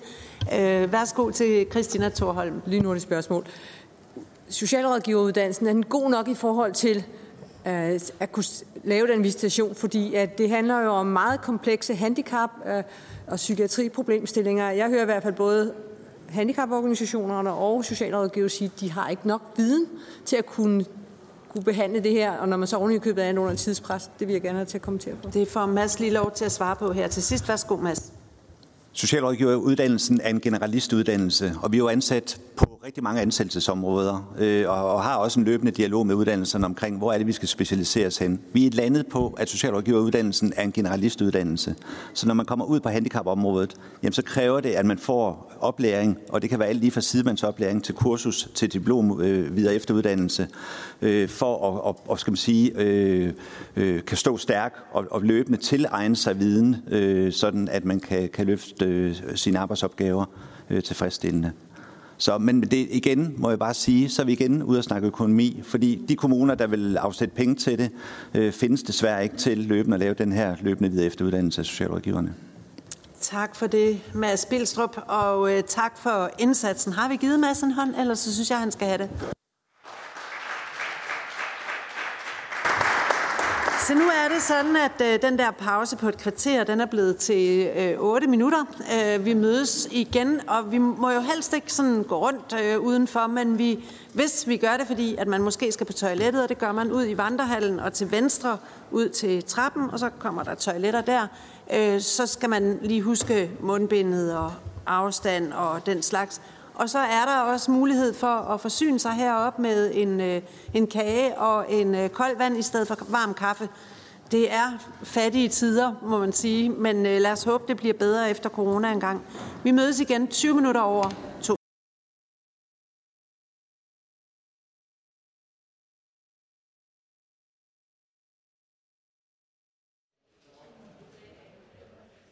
Tak for det. Velkommen tilbage igen. Vi starter høringen op igen nu, og jeg vil lige starte med indledningsvis at sige, at jeg har noteret mig, at der også er tilhører her i salen, som gerne vil øh, bede om ordet, når vi er igennem de sidste oplæg, og hvis der overhovedet bliver tid til det, det håber jeg, der gør, så øh, vil det også øh, være muligt øh, for spørger fra salen øh, at stille spørgsmål. Vi har en lidt begrænset tidsramme til det, men vi prøver så meget, som det nu kan lade sig gøre, og ellers så kan man jo få fat i øh, oplægsholderne øh, efterfølgende. Den næste oplægsholder, vi skal byde velkommen til, er Morten Lindblad, der er medstifter og bestyrelsesmedlem i konsulenthuset Dataproces. Så jeg vil bare sige velkommen til dig og værsgo. Mange tak, og I kan høre mig. Ja, godt. Så kommer melatenstiden her. Ja, og det var forsiden. Og så tager vi næste side. Godt. Uh, lidt om mig. Uh, jeg har brugt de sidste 15 år på at eller jeg er matematisk økonom med uddannelse og har en, en fortid i kommunerne, og så de sidste 15 år har jeg brugt øh, på øh, udligning og mellemkommunal refusion. Øh, så var jeg øh, medstifter af Dataproces i sin tid. I dag er øh, Dataproces sådan en, en, en rimelig stor virksomhed, som er øh, noteret på fondsbørsen lige her over vejen, øh, og, øh, og har omkring 60 ansatte. Det vi arbejder for, det er at og gøre kommunerne øh, i stand til at forstå og agere øh, rationelt øh, bruger data. I dag er jeg medlem af bestyrelsen. Øh, jeg tegner ikke øh, dataproces, men øh, arbejder til daglig i en frygtelig masse forskellige virksomheder. Øh, en del af grunden til, at jeg er her, det er, at I skal møde min dreng Mikkel. Mikkel bor på øh, et specialiseret øh, tilbud i Aalborg Kommune. Jeg kan lige starte med at sige, vi bor i Vesthimmerland Kommune. Øh, først var han på et tilbud i Vesthimmerland. Øh, det var ikke et specialiseret tilbud, så det, han er sådan en toginger. Så han begyndte at gå mere og mere på tæer. Og vi kiggede faktisk ind i, at han skulle opereres for tredje gang for det. Vi havde også problemer øh, på det øh, øh sted øh, med, at han, det var svært for dem personalet at børste hans tænder. Så vi kiggede ind i, at han skulle i narkose. Øh, og når man havde aktiviteter med Mikkel, så det sted, han var, fordi det var et generelt tilbud, der var mange øh, med øh, kørestol og bevægelseshandicap på en måde. Men Mikkel er fuld, øh, fuld i stand til at gå. Øh, han er autist og retarderet. Øh, og det betød, at det var ret omkostningstungt for institutionen, når man bare skulle ud og gå en tur. Det er meget vigtigt for Mikkel at gå på det med hælene. Godt. Nu er han så et sted. Tænderne er i orden. Han er kommet ned på hælene. Øh, der er et meget, meget flot fagligt miljø. Øh, og vi er så tilfredse og glade. Og det er jo ikke bare Mikkel, det her. Det er jo tusindvis af mennesker, øh, som skal være i de rigtige tilbud. Øh, så det kombineret med, at jeg kan se, hvis vi ikke får gjort noget ved det her betalingskommunefolketal, så er der en usynlig hånd, der er så stærk, at mine små hensyn øh, bliver fuldstændig ligegyldige. Øh, godt. Og så kan man sige, hvorfor er det gået så godt, at Mikkel er kommet til Aalborg Kommune? Jamen det er simpelthen fordi, at dengang den beslutning blev taget, øh, der var der betalingskommunefolketal. Og det betyder jo, at Vestjyllands Kommune de fik også penge, selvom de placerede et andet sted. Det var ikke en 100% kompensering, men det var nok til, det var ikke noget, Vestjyllands Kommune tænkte over. Øh, så det er super godt. Det havde også nogle effekter på mellemkommunal refusion og sådan noget, men det behøver vi ikke snakke en masse om. Men det er i sig selv er faktisk også nogle store øh, hensyn. Så fik jeg et chok. Der kom den her lov. Øh, jeg var rystet. Øh, lovforslaget, den nye udlignings, øh, det nye udligningssystem, og det stod i lovforslaget, at det ikke havde nogen økonomiske eller administrative konsekvenser for erhvervslivet. Hold da kæft. Wow. Altså, vi kigger i et erhverv, som skal redefinere sig selv. Det er ikke en nedlæggelse af et erhverv, men det, det er en gentænkning. Øh, og det er nogle kræfter, der er så store, at den enkelte kan ikke gøre andet end at justere sig til den. Øh, ingen implementeringskonsekvenser for stat, kommune eller regioner. Wow, der er store omkostninger. Øh, hver kommune bliver nødt til at begynde at bygge sin egen øh, generaliserede tilbud, eller øh, Øh, man bliver nødt til øh, at, at, at føje det her. Det er, det er milliarder, det kommer til at koste i mindre effektivitet om året. Godt. Vi var flere, der advarede, øh, selvom vi egentlig ikke blev inviteret til det. Der var meget lukkethed. Det var, vi følte egentlig ikke rigtigt, at, at, øh, at ministeriet ønskede at høre vores kommentarer. Men vi, vi svarede alligevel. Godt. Noget af det, øh, som også Mag han, han snakkede om, at der var sådan en fornemmelse af, at der var noget galt med validiteten. At der var nogen, der kunne fifle. Øh, og, og det, der er helt øh, tankevækkende i det her, det er, at det kan man ikke. Det er, det er faktisk et stykke data, hvor der er checks and balances. Du kan ikke fifle med det, fordi øh, både den ene kommune og den anden kommune er indover. Øh, og samtidig så er der udviklet nogle meget sofistikerede data, valideringssystemer, der gør, at validiteten er meget høj. Og i 2019, der gennemgik dataproces øh, små 800.000 CPR-numre og fandt fejl i 214 af dem. Det er altså en meget pæn validitet. Og så skal det jo siges, de der 214, de blev jo rettet. Ikke? Så det, der er tilbage derefter, øh, og nu er dataprocessen meget grundig øh, øh, setup, så der er ikke meget tilbage bagefter. Godt. Så validiteten bliver altså nød, den, den var meget høj, og det, var, det er derfor dybt frustrerende for mig at se, at vi har afskaffet betalingskommunefolketallet, og jeg kan simpelthen ikke forstå, hvorfor. Og jeg kan heller ikke forstå, hvem der har gjort det. Hvem har haft den sejr? Hvis der er nogen af jer, der ved, hvem der vil tage æren for det, så vil jeg meget gerne snakke med dem, eller bare høre, hvem det er. For jeg har ikke kunne finde dem. Godt. Vi venter latenstid. Øh, her er en tabel, der viser lidt om, øh, hvor meget yderligere man tager af øh, øh den her øh, betalingskommune øh, øh, ordning. Og jeg tror, det er meget rigtigt, at, at vi nok skal øge en, en smule, hvor meget der bliver reguleret af betalingskommune folketal, når vi indfører. Øh, som Mau siger, det behøver ikke være 100 procent, men jeg tror, vi var nok egentlig før øh, udligningsreformen på et lidt for lavt niveau. Fordi kommunen har mange grunde til at vil vælge sit eget. Rigtig mange grunde. Så vi har ikke brug for også, at udligningssystemet motiverer til det. Latenstid, ja. Så der er en masse effekter på det mellemkommunale refusion, og det kan altså også godt begynde at spille lidt over i, i øh, vores dagligdag her med institutionerne. Uh, fordi der kommer konflikter. Der vil komme en del flere konflikter omkring mellemkommunal afregning. Øh, og en gang imellem, øh, så påvirker det uh, os også borgeren. Ikke så tit, men, men de udfordringer, der bliver på det mellemkommunale, bliver store, omfattende. Godt. Uh, jeg synes, det er vigtigt, at man siger, hvis nu øh, der er en kommune, der siger, at vi vil ikke agere efter de her incitamenter. Vi er rige nok, vi har penge nok. Der var en, der sagde lidt om, om serviceramme. Altså, så, så vi lader vores blive, men det betyder jo ikke særlig meget, fordi de andre, de flytter jo. Så, så du, kan ikke, du kan ikke fastholde øh, øh, dit specialiseringsniveau, øh, selvom der er nogen, der vil kæmpe imod Øh, det er nytteløst. Og der vil ikke være nogen andre kompensationsordninger eller lovgivninger, som vil kunne modvirke styrken af den her store, stærke, usynlige hånd.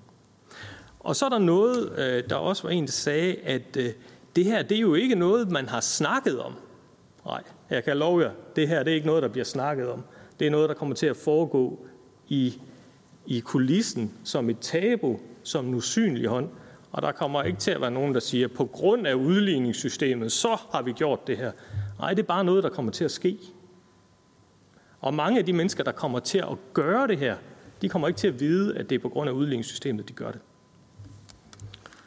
Godt. Latens-tid. Øhm, anbefalingen er klart, øh, som de andre, at vi øh, øh, at vi genindfører betalingskommunefolketal, nok lidt stærkere betalingskommunefolketal, altså lidt mere efter betalingskommune, end, efter, end, end som det var før. Øh, Øh, det behøver ikke være 100%, men vi kunne godt bevæge os øh, lidt højere op øh, øh end 94 procent, men det kan vi nærmere beregne. Øhm, og hvis ikke det kan lade sig gøre, hvis ikke man kan lave sådan en eller anden form for borgfred, der siger, at det er bare lige det her, vi ændrer, vi begynder ikke at åbne for alt det andet, så synes jeg, det vil være meget fornuftigt at lave en parallel øh, udregning af, af, af, af udligningen. Altså først så kører man det uden kode 4, som det hedder, og så bagefter så tager man og kører hele modellen igen med kode 4. Øh, så jeg tror ikke, det bliver øh, særlig dyrt at, at køre det eller administrere det, men det er jo, det er jo ufint. Altså, det er jo, ikke, det er jo ikke smukt. Det smukkeste vil være åben, men men, men, men det er meget, meget øh, muligt at gøre det teknisk. Og hvis der øh, i den her debat øh, øh kommer en situation, hvor, hvor der kommer nogle, der kan vi kalde det, uoverstigelige tekniske vanskeligheder, så må jeg så meget gerne kalde på mig, fordi det her, det er ikke svært. Det kan vi godt klare.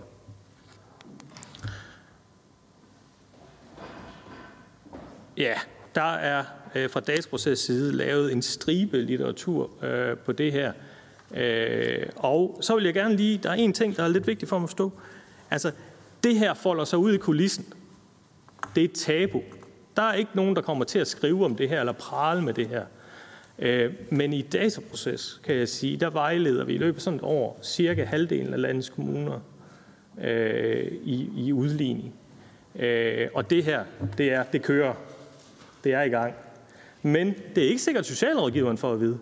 Nej, kommunen kommer bare til at oprette et generelt tilbud, og man kommer bare til at gøre, altså øh, langt de fleste kommer ikke til at vide det, men den her mekanisme, den er så stærk, den er så, den er så simpel i forhold til meget af det andet udledningstekniske.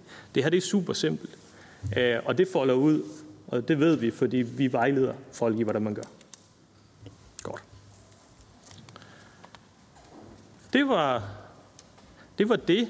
Og så håber jeg virkelig, at, øh, at I vil bruge mig eller, eller nogen fra dataproces, hvis, hvis der er nogle ting, der begynder at virke svært, eller man har brug for en second opinion på. Ja. Tusind tak for oplægget til Morten. Skal vi ikke give Morten en hånd? Ja.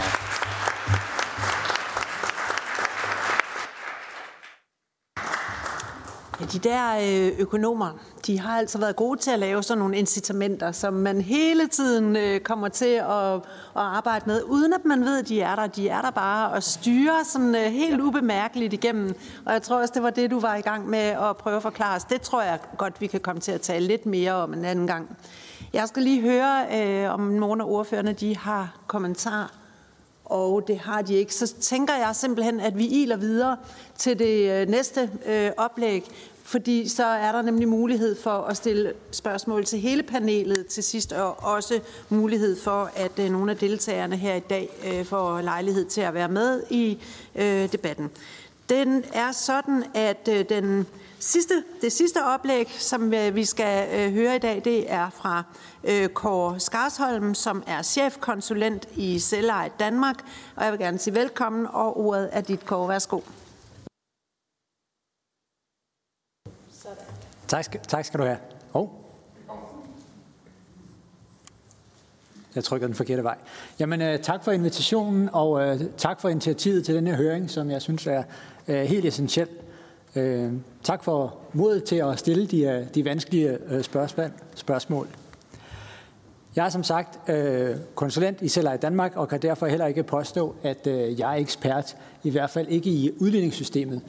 Men måske er det på andre områder. Fordi jeg har nemlig en uh, teenage-dreng derhjemme, som kan være ualmindeligt svær at motivere til praktisk arbejde. Og det resulterede i sommer i, i en enkelt lørdag, at jeg sagde til ham, at nu fik han ikke længere løn for at klippe græs, nu kostede det ham en krone i minuttet at lade være. Og så kom der altså ild i ham, at han forlod sin Playstation, og øh, ja, I kan jo selv regne ud, hvad det er, øh, der skete. Og det er altså lidt det samme, vi øh, taler om her øh, i forbindelse med øh, kommunerne. Kommunerne de mister typisk 100-200.000 kroner om året i udligning per voksne borger. Altså det er per borger om året. Det er virkelig mange penge. Og det jeg siger her, det handler ikke bare om udligningsreformen, for udligningsreformen har været med til at forværre det her, men det handler om udligningssystemet generelt og de incitamenter, der er til stede der. For børn og unge så er øh, det typiske tab på mellem, 100, eller mellem 50 og 100.000 kroner per individ per år. Og hvis man øh, dykker ned i den rapport, som øh, Social- og øh, Indrigs- og Boligministeriet har lavet, øh, så kan man så se, øh, hvordan det grafisk øh, ser ud. I kan se på øh, øh figur 6.4 her, der handler om øh, udligningstabet ved flytning af en voksen. Øh, og hvis man lægger de her tal sammen, så viser det, at for over 80 procent af alle borgere, der placeres uden for en kommune, så er der et udligningstab på mellem 100 og over 300.000. For 80 procent af dem. Og hvis man så kigger i tabel 5.1, hvor I kan se, hvad det normalt koster, eller landsgennemsnittet er, for et ophold på et botilbud på 107, så er det 742.000. På et 108-tilbud, så er det ca. 1,1 million, og for et bordtilbudslignende tilbud er det 600.000. Når man så sammenholder de tal, så kan man jo se, at det er jo en ganske betydelig meromkostning, det har ved at anvende et tilbud uden for egen kommune. Og hvis I bemærker over i øh, figur 6.4, så er der faktisk en ret stor andel, cirka 16 procent, hvor der giver et udligningstab på mellem 250.000 og 300.000. Det svarer næsten til halvdelen af, hvad det koster et årligt ophold på et botilbudslignende tilbud. Det er altså at forstå som meromkostninger, det vil koste en kommune at anvende et botilbudslignende tilbud uden for egen kommunegrænse. Så kan det godt være, at jeg ikke er professor, men jeg kan sige så meget som, det der, det kommer til at betyde noget. Det kommer til at betyde for det første, at kommunerne de over tid vil visitere til egne tilbud, sådan som Morten også var inde på. Altså tilbud inden for egen kommunegrænse. I 2018 så var der 39 procent af voksne borgere med behov for et botilbud, der blev visiteret til, eller fik ophold, uh, fik ophold på botilbud uden for egen kommunegrænse. Men det vil ændre sig. Med det her vil det ændre sig. Og det vil ændre sig, fordi at incitamenterne peger den retning, og det vil ændre sig, fordi den viden, vi har, også genereret med Indrigs- og Boligministeriets rapport, øh, og den teknologi, som virksomheder tilbyder, vil give kommunerne i hende. Og det vil betyde et dødsød for mange af de specialiserede tilbud, når de ikke længere har et tilstrækkeligt borgergrundlag. Institutionerne de er jo afhængige af, at de har et vist antal borgere, for deres økonomi hænger sammen.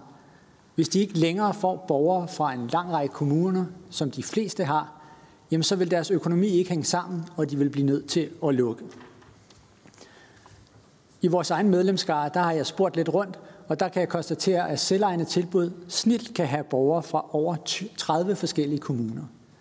Og jo mere specialiseret de er, jo endnu flere kommuner kommer de fra. Det her det vil betyde et dødstød for rigtig mange af dem. Og derfor er det jo også tragikomisk, som Morten fremhæver, at når man øh, fra ministeriet får lovforslaget fremsat, øh, det der udmyndter udligningsreformen, så noterer man sig, at det har ingen økonomiske og administrative konsekvenser for erhvervslivet. Så ved jeg, om det er, fordi man ikke tænker selvejende institutioner som erhvervsliv eller hvad. Jeg ved ikke, hvem det er, man tænker på, men jeg kan i hvert fald sige så meget som, det vil få meget voldsomme konsekvenser. Og det vil det jo også for borgerne, sådan som Torgild øh, var inde på. Borgeren får ikke det fagligt rette tilbud. Borgerens retssikkerhed sættes under pres, ligesom at specialiseringen på hele området øh, sættes under pres. Og så kan det godt være, at øh, man har intentioner om at indføre en specialeplan, men hvis du har sådan nogle her økonomiske incitamenter, der undergraver det samtidig, så er det altså økonomien, der kommer til at bestemme det. Det er jeg ked af at sige.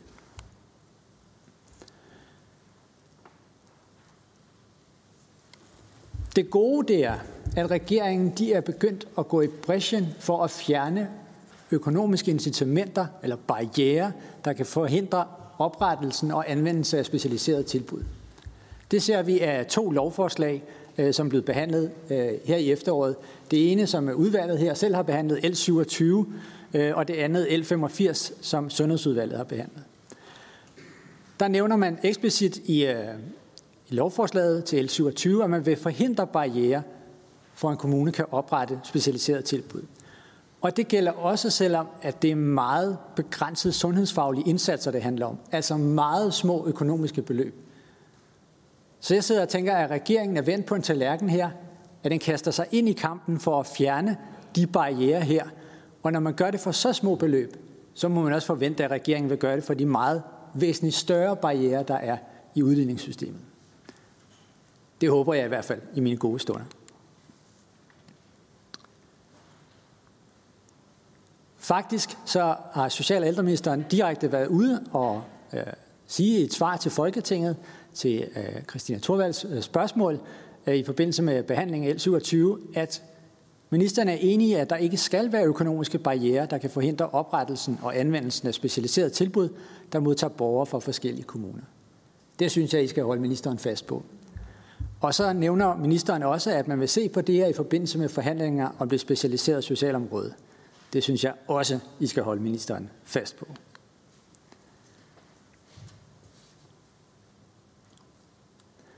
Men faktisk er det ikke kun regeringen, der ligesom er interesseret i det her spørgsmål. Det er et flertal i Folketinget allerede, i tilfælde af, at flertallet skulle have glemt det. Fordi i forbindelse med vedtagelsen af det lovforslag, der udmyndter udligningsreformen, så vedtager man en betænkning, hvor det fremgår, at udligningen mellem kommunerne må ikke stå i vejen for, at borgere får det rigtige tilbud eller medføre yderligere afspecialisering af socialområdet. Og det næste del af teksten, det handler om, at man i gang sætter den her analyse, som jeg har refereret til, hvor de her tabeller og figurer indgår. Og så slutter man det afsnit med at sige, i det omfang analysen peger på problemer, er partierne enige om at drøfte og forpligte hinanden til at finde mulige løsninger, som efterfølgende vil implementeres hurtigst muligt, og dermed imødegå uhensigtsmæssige økonomiske incitamenter for kommunerne. Så der var de 90 mandater og en regering, som er villig til at gøre noget ved det her. Og faktisk så står det så også i øh, kommissoriet for evaluering af det specialiserede socialområde, at der skal ses på de her incitamenter. Så det tegner lyst. Vi er kommet med et øh, forslag øh, til en løsning. Vi er en lang, lang, lang række organisationer, der er gået sammen, som på forskellige vis kan se, at det, der er indført her, det er uhensigtsmæssigt. Det vi foreslår, det er, at en kommune, der anvender et tilbud uden for egen kommunegrænse, vil blive kompenseret for det udligningstab, de lider i den forbindelse. Det er simpelthen for at fjerne det incitament til at sige, jamen så beholder vi borgeren i et måske knap så specialiseret tilbud i egen kommune. Og så spurgte Anne Mathisen, måske ikke direkte, men alligevel indirekte, hvor skal pengene komme fra? Det er jo et godt venstrespørgsmål. Omkostningen øh, ved udjævningstillægget, det skal finansieres ved at regulere det samlede bloktilskud til kommunerne tilsvarende ned. så alle kommuner får en lille smule mindre. Til gengæld så får man fjernet de her incitamenter. Og det betyder altså, at forslaget det er udgiftsneutralt. Og man slipper for at åbne, genåbne udligningsreformen, hvilket vi kan forstå kan være lidt svært politisk. Men med regeringens øh, seneste lovforslag kan det være, at øh, det ser anderledes ud. Det håber jeg i hvert fald. Ja. Øhm. Så skal vi tilbage til øh, græslåmaskinen, fordi hvis min søn nu ikke havde vidst, at det kostede ham en krone i minuttet ikke at slå græsplænen, så havde han nok stadigvæk spillet Playstation. Det forestiller jeg mig i hvert fald. Og det er lidt på samme måde. Hvis man havde en forestilling om, eller måske var det sådan tidligere, at kommunerne ikke vidste, hvad det gav med udligningstab og anvende et tilbud uden for egen kommune. Måske var det sådan, siden at kommunerne stadigvæk anvendte til, øh, udenbystilbud. Men sådan ser det ikke ud fremadrettet. Med den teknologi, der var buller frem, og når man er øh, en del af børsen, man er blevet registreret der, så, øh, så vil man udvide sin forretning, så meget ved jeg da. Øh, så I kommer helt sikkert til at tilbyde kommunerne en fremragende rådgivning i forhold til det her. Det bliver vi nødt til at tage højde for. Og kommunerne skal selvfølgelig kende konsekvenserne af deres valg. De skal selvfølgelig have gennemsigtighed. Ingen kan være tjent med, at kommunerne ikke kender konsekvenserne af det her, eller at de famler i blinde. Min påstand det er, at når kommunerne først er blevet opmærksom på incitamenterne, så er de nærmest økonomisk forpligtet på også at føre dem ud i livet. Det tilsiger sund økonomisk fornuft, og det tilsiger fornuftig offentlig forvaltning derfor også. Så majonæsen er ud af tuben, og det går ikke at proppe den tilbage igen. Kommunerne er bekendt med de økonomiske incitamenter, og de vil handle på dem. Derfor må Folketinget gribe ind. Tak for ordet.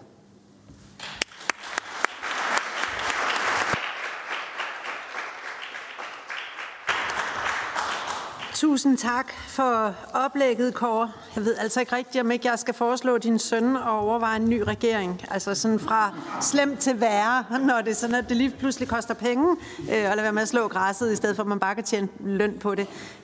Ja, det må vi øh, tage på et tidspunkt. Jeg plejede at sige til mine egne unger, om de øh, ville vil gå ud med skraldespanden, før vi spiser eller efter vi spiser. Sådan ud fra det visen, så har de da fået indflydelse. Det, det, det, det, altså, demokrati er en helt okay ting. Det kan I også overveje at indføre hjemme hos jer. Godt så. Der skal være plads til nogle spørgsmål fra oplægshold, eller fra øh, udvalget, og jeg kigger mig lige omkring, øh, om der, det er der nemlig, jeg tænkte det nok. Jakob Sølhøj, værsgo. Jamen, jeg vil egentlig godt høre, hvor, hvor enkelt det er at foretage jeres ændring. Altså for, for vi befinder os jo i en situation, hvor, hvor det problem, vi fokuserer på i dag, er en del af finansieringsproblemet på det her område. Så er der jo hele spørgsmål om, om, om taksterne og fylde tomme huller ud i, i, i tilbudene for at få økonomien til at løbe rundt, og det er jo ikke en del af det her. Øhm, så det er jo også mere, hvis nu der måtte være et flertal i Folketinget, der mener, at jeres forslag er godt, øh, kan det rulles hurtigt ud. For laver man en stor reform på området, hvad, hvad der er vores forhåbning, så vil det nok ikke kunne gøres over en formdag. Så, så derfor er det også interessant, hvis man skal reparere på det her problem, at noget, der kan gøres relativt enkelt, uden at spænde ben for, for de andre politiske processer, der, der måtte være. Det kan forekomme at være teknik, men det kan have stor betydning politisk, øh, hvordan man håndterer det. Kan, kan I sige lidt om, om enkelheden i jeres forslag? Går inden du får lov til at svare, så tænker jeg lige, at vi tager øh, Daniel Jacobsen fra Socialdemokratiet med. Værsgo, Daniel. Tak for det, og tak for jeres, øh, jeres oplæg, som, øh, som jo har til formål at gøre os klogere på, på problemstillingen, og det synes jeg, de har gjort. Altså både i forhold til, øh, altså hvad, hvad mekanismerne er, hvad det handler om, men også i forhold til, til mulige, øh, mulige løsninger. Øh, så tak for det. Nu, jeg går ud fra, Per, per Buk stadigvæk er med. Nå, okay, nå, det var til alle. Nå, så vil jeg gerne vente. Det var, til, det var bredt til Pernille. Så venter jeg. Ja. Så lader vi Kåre øh, svare på de to indlæg, og vi kommer til lige om lidt øh, at brede det ud, sådan så at alle oplægsholderne kan være med igen. Tak. Øh, jamen altså, øh, hvor teknisk svært det er, det øh, tror jeg ikke, at jeg er den helt øh, rette til at svare på. øh, en væsentlig del af det her øh, forslag, det har været at tænke på, hvad der er politisk muligt. Fordi der er faktisk ganske mange ting, også som andre forslag, der har været fremme, som måske er kønner. Det her er ikke det kønneste forslag, det øh, ved, vedgår vi. Øh, men det er ikke altid, at tingene heller er så kønne i politik. Så det er et forslag, som vi har kunne se, at det kunne måske bære igennem politisk, uden at øh, genåbne udligningsreformen, og hvor der var et flertal for. Øh, men den tekniske udførelse af det, tør jeg simpelthen ikke svare på, øh, øh hvor kompliceret det er. Jeg kan svare på, at øh, det er vigtigt, at det kommer til at gå hurtigt. Ikke forhastet hurtigt, men hurtigt også for at signalere til kommunerne, at der vil blive taget hånd om de her øh, incitamenter, og så skal Morten til at give en anden rådgivning, men så kan jeg nu tage et nyt honorar for det. Øh, men sådan så kommunerne ikke begynder at opbygge en, øh, en kapacitet til mindre specialiseret tilbud. Fordi at når, vores vurdering er lige så snart de har lagt de første mursten til det, øh, så bliver det rigtig svært at, at rulle tilbage. Tak for det. Så tror jeg, at øh, jeg vil sige, at vi er nået igennem øh, alle oplæggene. Jeg synes, det har været nogle gode inputs fra alle oplægsholderne, og der er nu afsat tid til, at vi kan tage sådan lidt mere øh, generel øh, debat her øh, afslutningsvis. Og øh, inden at tilhører også får mulighed for at øh, stille spørgsmål, så vil jeg øh, stadigvæk gerne lige give øh, udvalgsmedlemmerne lejlighed til at stille spørgsmål til hele panelet først, og det kan godt være, at I synes, de får rigtig meget plads, men det er udvalgets høring, og udvalget prøver at blive klogere på, øh, hvordan kan vi gøre det her bedre i fremtiden. Så det er lidt vigtigt, at de får stillet alle spørgsmålene nu, øh, og efterfølgende, hvis der er plads og tid til det, så bliver der også mulighed for at stille øh, spørgsmål fra salen. Og hvis man gør sig umage med også at sige, hvem det er, man måske gerne vil adressere sit spørgsmål til, så gør vi det måske lidt lettere for os selv. Så jeg skal bare se, om der, og det er der nemlig, jeg ved, at øh, Daniel øh, Toft Jacobsen fra Socialdemokratiet havde noget på hjertet i forhold til øh, den her spørgerunde. Så værsgo, Daniel. Tak for det. Jeg prøver igen så. øhm, ja, ja, som sagt, først og fremmest tak for, for, for jeres oplæg. Jeg, jeg, vil, jeg synes jo, det er rigtig godt til sådan en høring, altså at, at, at man også bliver rimelig konkrete på løsningsforslagene, og det synes jeg, I har været. Øhm, jeg, jeg, jeg hører også, sådan som jeg hører, at der er flere forskellige løsningsforslag i spil.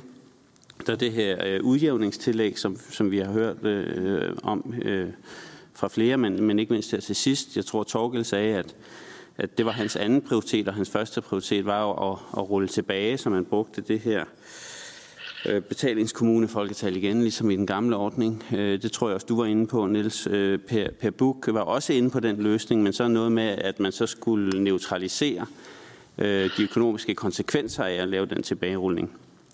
Og, og øh, nogle gange bliver man jo også endnu klogere, når man hører forskellige folk forholde sig til hinandens forslag. Så Per Buk har lidt forholdt sig til, så vidt jeg husker, det med udjævningstillægget og havde nogle, nogle, nogle, nogle kritiske perspektiver på det, men det kunne være interessant, hvis, hvis, hvis I har lyst, og øh, at, at nogle af jer også forholder jer til nogle af de forslag, som, som, som de andre er kommet med. Men ellers så er mit spørgsmål primært til, til Per, per Buk, hvis han stadigvæk øh, er med, øh, og, og til det her med, at rulle tilbage øh, til at bruge øh, betalingskommunefolketallet, øh, men så øh, neutralisere de økonomiske effekter af det.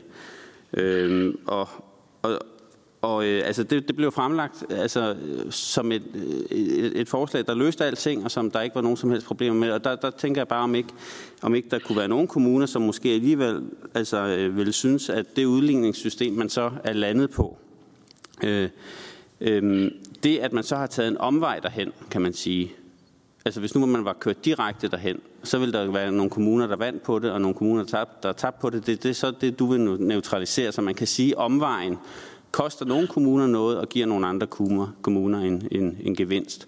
Og, og kan man ikke, vil man ikke kunne argumentere for, at det var lidt vilkårligt, dels i dag, men ikke mindst måske om 10 år, fordi det er jo, det er jo visitationsmønstret i dag, der vil afgøre, om man så via omvejen har fået en gevinst eller et tab. Men hvis det visitationsmønster så ser helt anderledes ud i nogle kommuner om 10 år, så vil, ja, hvis jeg forstår dig ret, og det med et stort forbehold, fordi det er meget teknisk, øh, at, at den neutralisering, den skulle fortsætte sådan set ud i det uendelige, som jeg forstår, eller indtil man i hvert fald altså, laver en større ændring. Og hvis man så har fået en gevinst af omvejen på grund af et visitationsmønster, man har i dag, og det mønster så er helt ændret om nogle år. Der kan være nogle, nogle kommuner, der vil se ens ud i deres mønster, forenklet sagt, om 10 år, men som har helt forskellige visitationsmønster nu. Øh, de vil så være forfulgt af den her om, om du forstår det. Bare for at spørge om, om det alligevel er helt så enkelt som, som, og, og problemløst, som, som, som du gjorde det til, Per. Men ellers, ellers tak for, for konkrete forslag hele vejen rundt. Vi tager lige, øh, Per, inden at øh, du får lov til at svare, så tager jeg lige øh, et indlæg mere fra Marlene Ambo Rasmussen fra Venstre. Værsgo. Tak. Jamen, jeg har jo samlet lidt til bunke, for jeg vil egentlig gerne have hørt alle oplægsholderne, før jeg ligesom stiller spørgsmål. Jeg har blandt andet et til dig, Mav. Men først og fremmest også, som øh, min kollega har sagt, tusind tak, fordi I er kommet. Jeg er stadigvæk imponeret over, at vi har samlet så mange fagekspertiser på sådan en dag, at så også nogen sidder, sidder bag mig i lokalet. Øh, jeg vil egentlig bare sige på Venstres vegne, i hvert fald sende et signal i dag. Det har vi sådan set også gjort på forhånd, men for os er det meget afgørende vigtigt, at vi får lavet nogle ændringer på det her. Og nu nævnte Mau det selv, at øh, VAS har jo øh, lidt klappet hånd på, på baggrund af netop udligningsreformen og den nye udligningslov i forhold til, hvad, hvad, hvad det kan få konsekvenser, og hvad, hvad man skal løse. Og jeg tænker egentlig også, at vi er meget enige om, at vi også er villige til at lægge pres på regeringen i forhold til det her. Kåre nævnte det netop på baggrund af de spørgsmål, der er kommet til L27 blandt andet, øh, men også den, der lå over i Sundhedsudvalget. Øh, at, at øh, det er jo noget, vi kan bruge til at lægge et pres på regeringen, fordi det forpligter de sig til ud fra de svar, de har givet.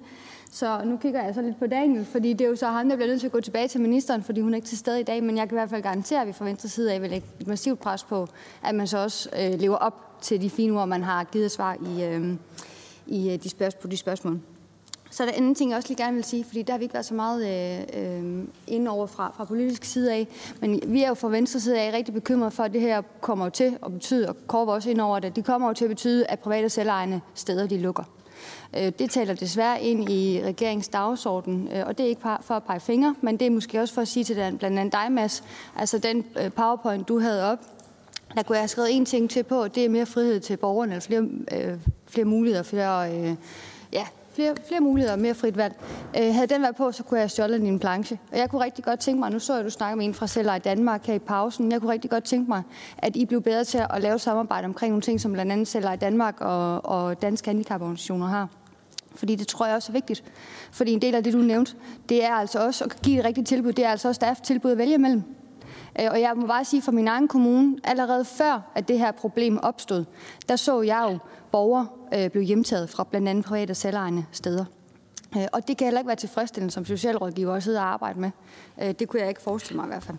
En anden ting, der ikke er nævnt, det er, der skal simpelthen også være et bedre samarbejde mellem kommunerne. Altså, og det gælder, og det kigger jeg også i, i egen øh, barm, fordi det er samme problem, vi har hjemme i min kommune i Odense. Og så, Mav, jeg har jo samlet lidt til bunke, så jeg håber, jeg fik lov til at tale længere tid. Øh, du sagde jo, at du ikke havde lyst, så meget lyst til at, at komme med idéer. Du var pippet så heldigvis om det på forhånd, og jeg synes jo netop, at det er nogen som dig, vi skal have til at komme med nogle idéer, så det ikke bliver os politikere, der kommer til at sidde og mundhugge så, hvem der har fundet på den bedste idé. Øhm, og vi har også, nu snakker vi, har vi snakket, hvad, hvad kan vi gøre i forhold til udlændingsloven, men du nævnte også selv, at vi har jo også ønsket det, at hele diskussionen omkring det specialiserede socialområde, der nævnte du blandt andet det med enhedsudgifterne. Og der er nemlig stor forskel, som du også var inde på. Og vi snakker jo meget omkring minimumstandarder. Vi har blandt andet implementeret minimumsnummering osv. Jeg kunne godt tænke mig, øh, at du også kom med nogle forslag til, hvad man eventuelt kunne gøre i det henseende. Ikke fordi jeg snakker minimumsnummeringer, men, men er der noget på det område i forbindelse med, når vi kommer til den diskussion, øh, som vi skal gøre fra politisk side af? Øh, ikke noget, du skal nødvendigvis svare her stort på nu, øh, men noget, du gerne må tænke over i hvert fald. Øh, og så er der lige den der med at trække det tilbage. Fordi grunden til, at man kommer med andre forslag, som netop ikke betyder, at man skal ind og åbne hele diskussionen og åbne hele reformen en gang til, øh, det er jo netop, fordi det bliver en, Øh, det bliver en frygtelig politisk diskussion, og det tror jeg ikke, at dem, der har siddet med det her område og har brugt så meget tid på det, de er særlig interesserede i. Øh, velvidende, at de selvfølgelig har øh, lagt fingeren på kogepladen eller hånden på kogepladen og har lovet, at man selvfølgelig gør noget, hvis det ender med nogle utilsigtede incitamenter. Men er det ikke netop problemet, at hvis vi går tilbage til den gamle ordning, så åbner vi også diskussionen helt forfra? Det er bare et spørgsmål. Øhm, og så kunne jeg godt tænke mig din kommentar til netop udligningstillægget. Nu var du på som den første. Øh, altså, nu, og, og Kåre var ind over det med udgiftningsneutral, men, men jeg kunne godt tænke mig din kommentar til det, fordi hvis det netop ender med, at vi ikke kan gå tilbage til det gamle, fordi der ikke er nogen, der tør at åbne den heksekæde en gang til, så bliver det her et af de forslag, der bliver bragt på banen. Så en kommentar omkring det. Øh, og så til sidst vil jeg egentlig bare sige, at jeg har netop oplevet som byrådsmedlem, øh, og det er jo derude, hvor vi for alvor nede og rører substansen øh, på det her område, at der simpelthen, nu, nu nævnte, øh, jeg tror du Morten nævnte, at der var socialrådgiver, der ikke var klar over det her. Jeg kan helt sige, at der er byrådsmedlemmer, der aldrig er klar over det her. Det her det kører så meget under radaren, og det har det altså bare gjort før, der overhovedet var en diskussion omkring det her. Og der tror jeg virkelig, at for eksempel folk som Torgild får en, en kæmpe opgave i, hvordan vi får løst det her. Ikke øh, kun i forhold til hele diskussionen med handicapområdet, som jeg er enig med Torgild om, det ligger øh, for fjern for for mange politikere og kære sig om ude i kommunerne. Øh, der er også nogen til gengæld, der giver den ekstra skalle, og det er også prisværdigt. Men den, den har vi altså en opgave omkring. Fordi jeg har virkelig oplevet for mange gange, at man hjemtager på forhånd.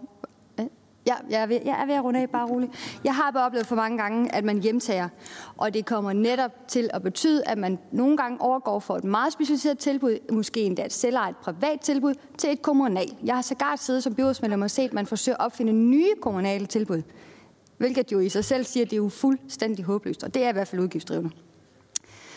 Så har jeg egentlig mere, jeg har skrevet ned, men jeg tror, jeg runder den af, for der er også andre, der kommer på bordet. Tak. Det er altså rigtig godt, Malene, fordi at jeg løb selv øh, lidt surt i at holde styr på øh, alle spørgsmålene. Det håber jeg, at øh, især to oplægsholderne øh, har lykkedes at gøre. Øh, og jeg tror i hvert fald, at øh, i forhold til Daniels spørgsmål, Per, så har du øh, logget dig på og er klar. Øh, så jeg tror, jeg giver ordet til dig først. Værsgo. Ja, tak for det. Øh, jeg tror faktisk, Daniel, du har forstået det rigtigt, som jeg sagde, og jeg håber også, jeg har forstået, hvad det egentlig er, du spørger om. Øh, jeg hører to øh, spørgsmål i det. Øh, det første, det er øh, den ændring, som der skete i udligningen, da man gik væk fra betalingskommunekriteriet. Den har jo også flyttet nogle penge. Er det egentlig en rimelig måde, det er sket på? Spørgsmålstegn. Øh, og det vil jeg egentlig sige, at det ved jeg jo ikke, men jeg tror det faktisk ikke. Øh, men der har jeg altså en fornemmelse af, at de politikere, der sad og forhandlede hele udligningsreformen, de efterhånden havde så mange kriterier og særpuljer og alt muligt på billedet, at hvad de enkelte puljer egentlig gav var rimelige, det tror jeg, mange af jer mistede blikket for. Og derfor så kiggede man lidt på, hvor er det, vi ender henne, og hvorfor vi ender der, og hvordan det er, det ved man ikke. Øh, så derfor er vi altså i en situation nu, hvor den udligningsmodel, vi har, den er ligesom give and takes på mange forskellige områder, og derfor kan jeg godt forstå, hvis ikke der er en vilje til at ændre resultatet af den. Fordi resultatet er ligesom, ja, forhandlet. Øhm, så, så der er ikke nogen logik i det, men det er bare et resultat, som er forhandlet, og derfor kan ændres. Så synes jeg, det andet, du spørger om, det, det er jo et godt spørgsmål, fordi at når jeg siger neutralisere, så bliver det jo en neutralisering ud fra den andel, man køber sælger ud af kommunen, så man neutraliserer ligesom en status quo i forholdet mellem købte og egenproducerede pladser.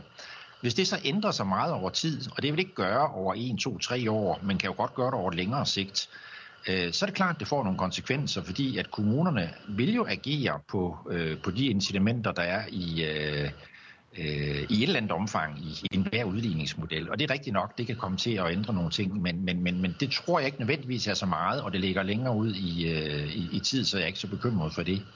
Så, øh, så, så alt i alt er jeg jo meget opmærksom på de problemer, som, øh, som både Torkel og Mads beskriver, øh, men bider også mærke i, at det er jo generelle problemer omkring coroners hjemtagning, og sådan set ikke forårsaget af det her. Så historisk har der ikke været et problem, men jeg deler også bekymringerne øh, om, at det vil komme fremadrettet. Så, så derfor skal der altså gøres noget ved det på en eller anden måde. Tak for det. Og så tror jeg, at øh, Niels Jørgen Mau også har øh, der er i hvert fald rigtig mange spørgsmål, som jeg tror var målrettet øh, til dig. Så værsgo til dig også. Tak skal du have. Jo, altså først med hensyn til øh, det med, hvad der er inden for og uden for en udligningsreform. Det kan I jo nok bedre vurdere, som har været med i det, men, men det var derfor, jeg forsøgte at sige, at, at man sådan set tog en form for forbehold, da man vedtog den her udligningsreform på netop det her område, og derfor skulle det jo ikke være helt umuligt at åbne lige på det her. Der kan godt være noget psykologi med at skulle rulle noget tilbage, som man har lavet en, en, en ændring på. Men jeg er svært ved at se, at det er mindre at, udlige, at ændre udligningsreformen og lave en særskilt udligningsordning, som er det udjævningstillægget, du går på, som jeg absolut ikke vil hælde ned og det, men altså det er jo også, det er jo sådan set at korrigere noget, man laver i udligningsreformen. Og man så gør det direkte eller via en særskilt ordning, det, det er svært ved at se, at det skulle være den store, den store forskel. Øh, så er der det med, at man skal reparere på de byrdefordelingsmæssige ændringer, som jo der nok har været ved at indføre det her betalingskommunefolketal, eller ah, undskyld, afskaffe det. Øh, jeg, jeg sagde, at det ville jo nok have været utilsigtet byrdefordelingsmæssig virkning, man havde ved det, for det er jo ikke for at straffe nogen, at man indførte det. Men der ligger jo nok en beregning et eller andet sted, hvor man har sagt noget af med og uden, og den kunne måske godt danne basis for et, et særtilskud. Jeg sukker bare lidt ved det, fordi er det, skulle det virkelig være nødvendigt. Men, men hvis man vil, så kan man sikkert godt lave sådan en, en beregning.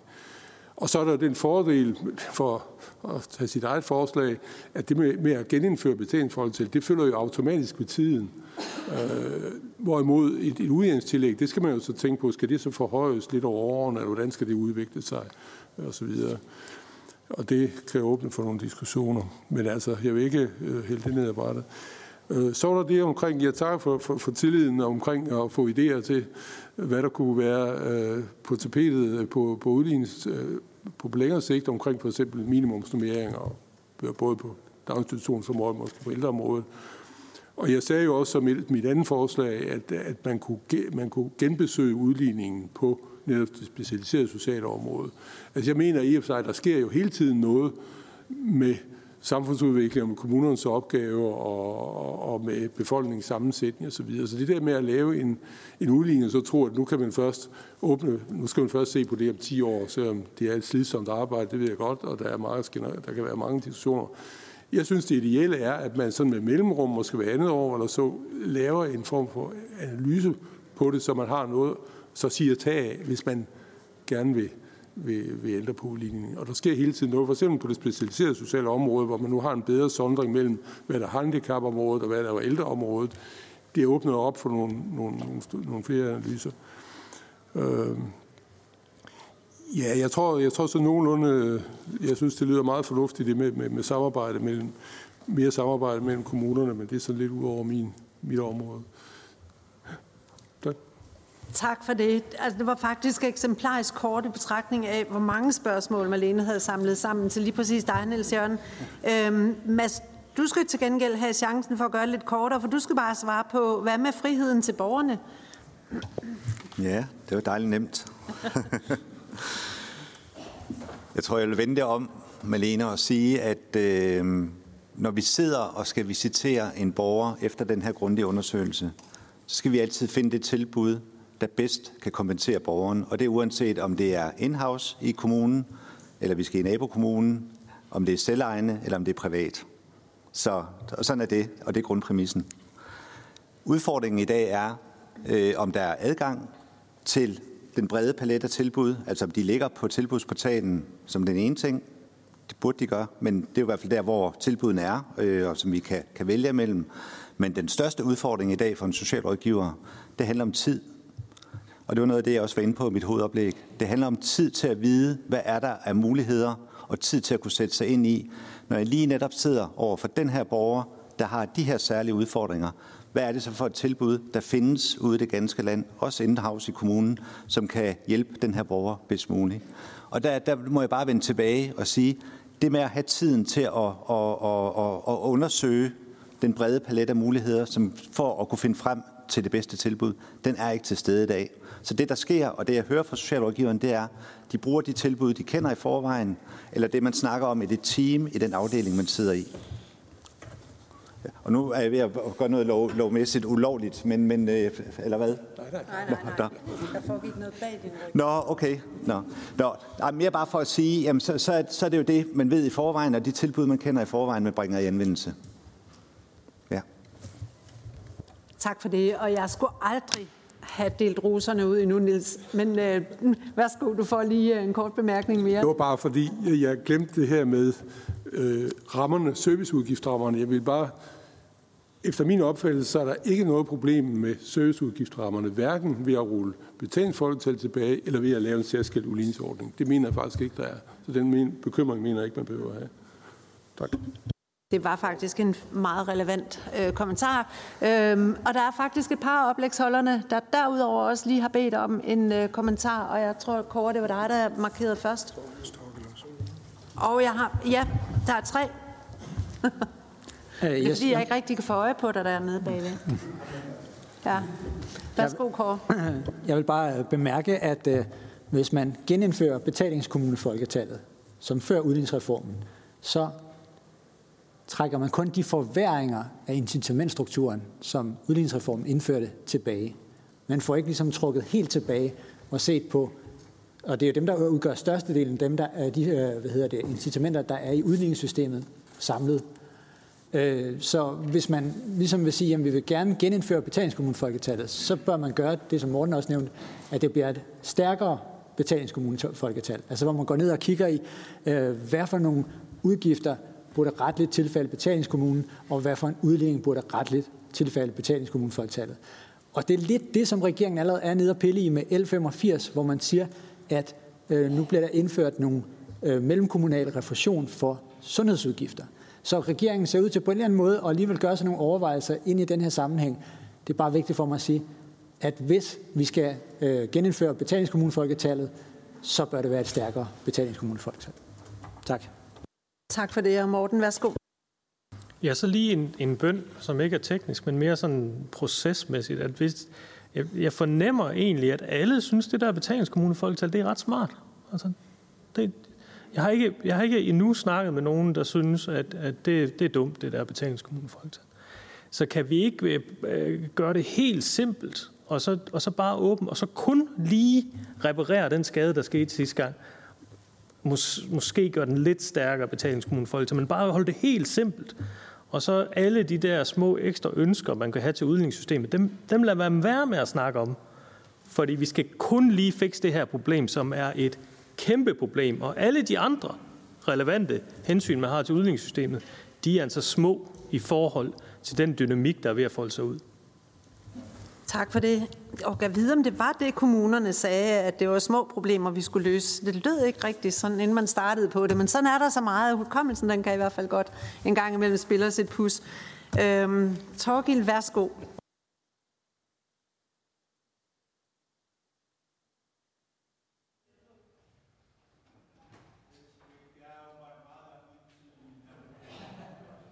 Sådan der.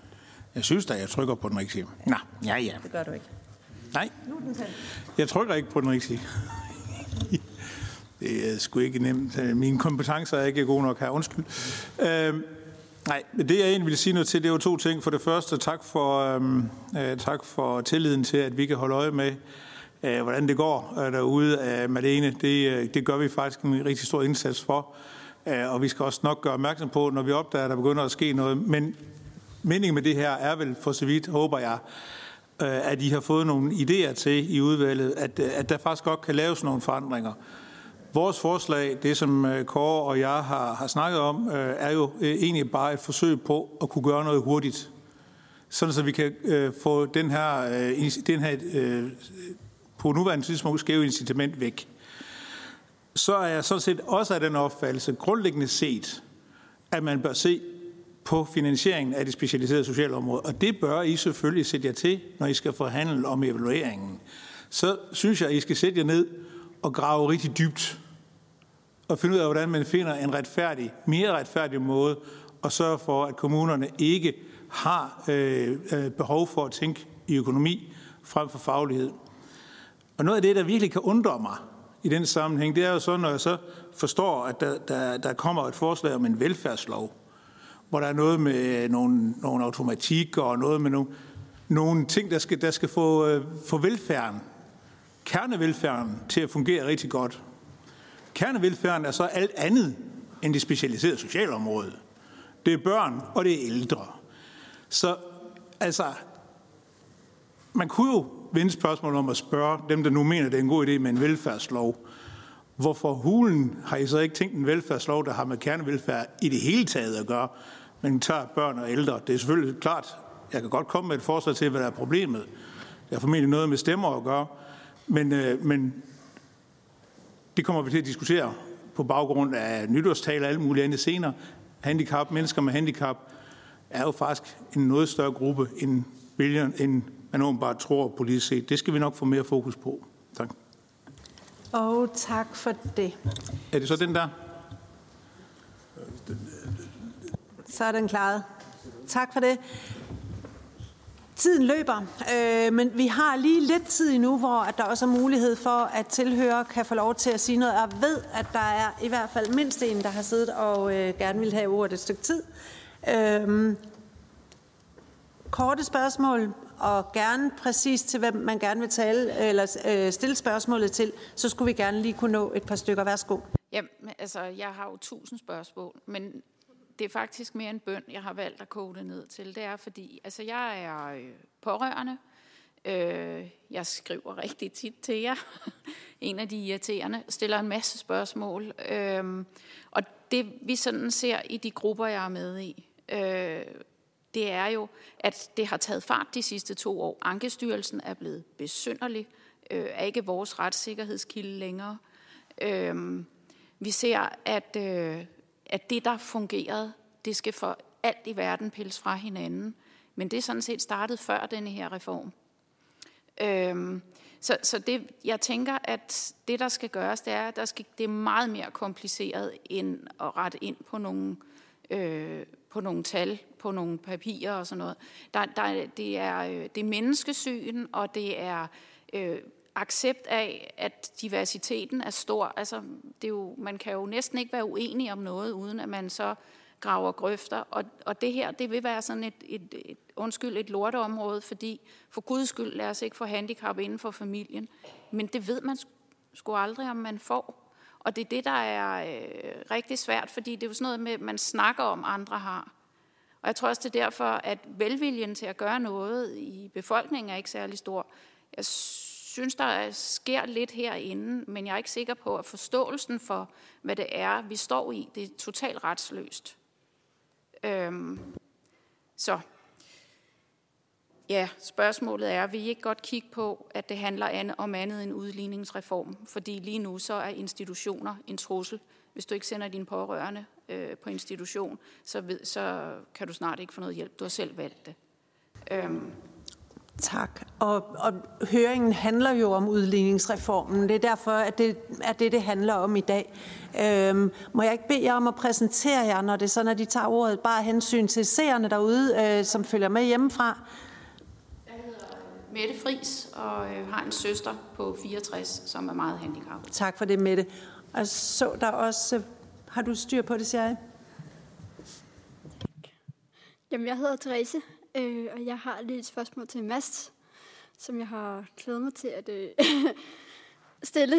Øh, det hedder, hvordan I, vil I sikre, at der ikke kommer, at jeres sagsbehandler ikke tager flere ulovlige hen, øh, afgørelser, og øh, om det fortsat skal være en eller man kan overveje at skære ned i sanktionen, når I ikke selv bliver sanktioneret, øh, når I træffer ulovlige afgørelser.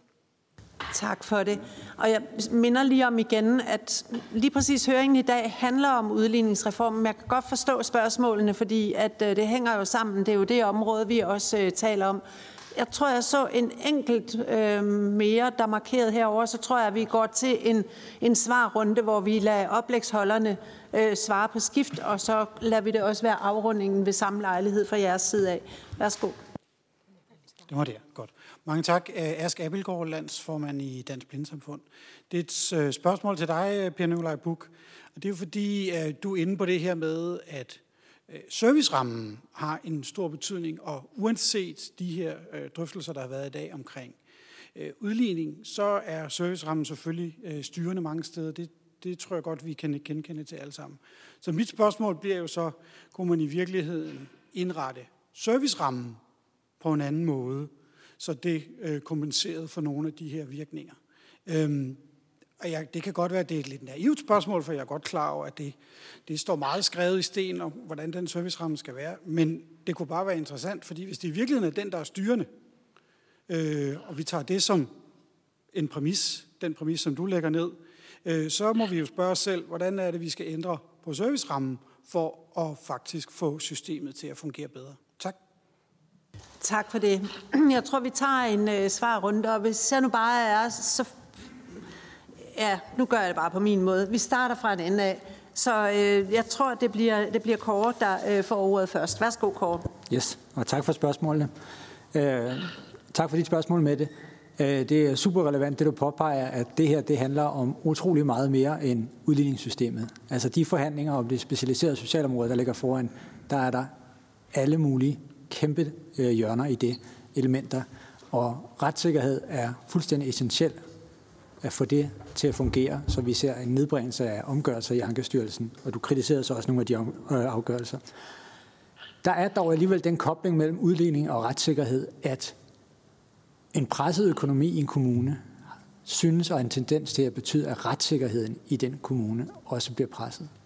Så derfor så er det en væsentlig opgave at få løst de her udfordringer for kommunerne, så kommunerne får en udligning, der svarer til deres behov og hvad de har af udgifter. Og så det to næste spørgsmål, tror jeg, var direkte personrettet. Tak.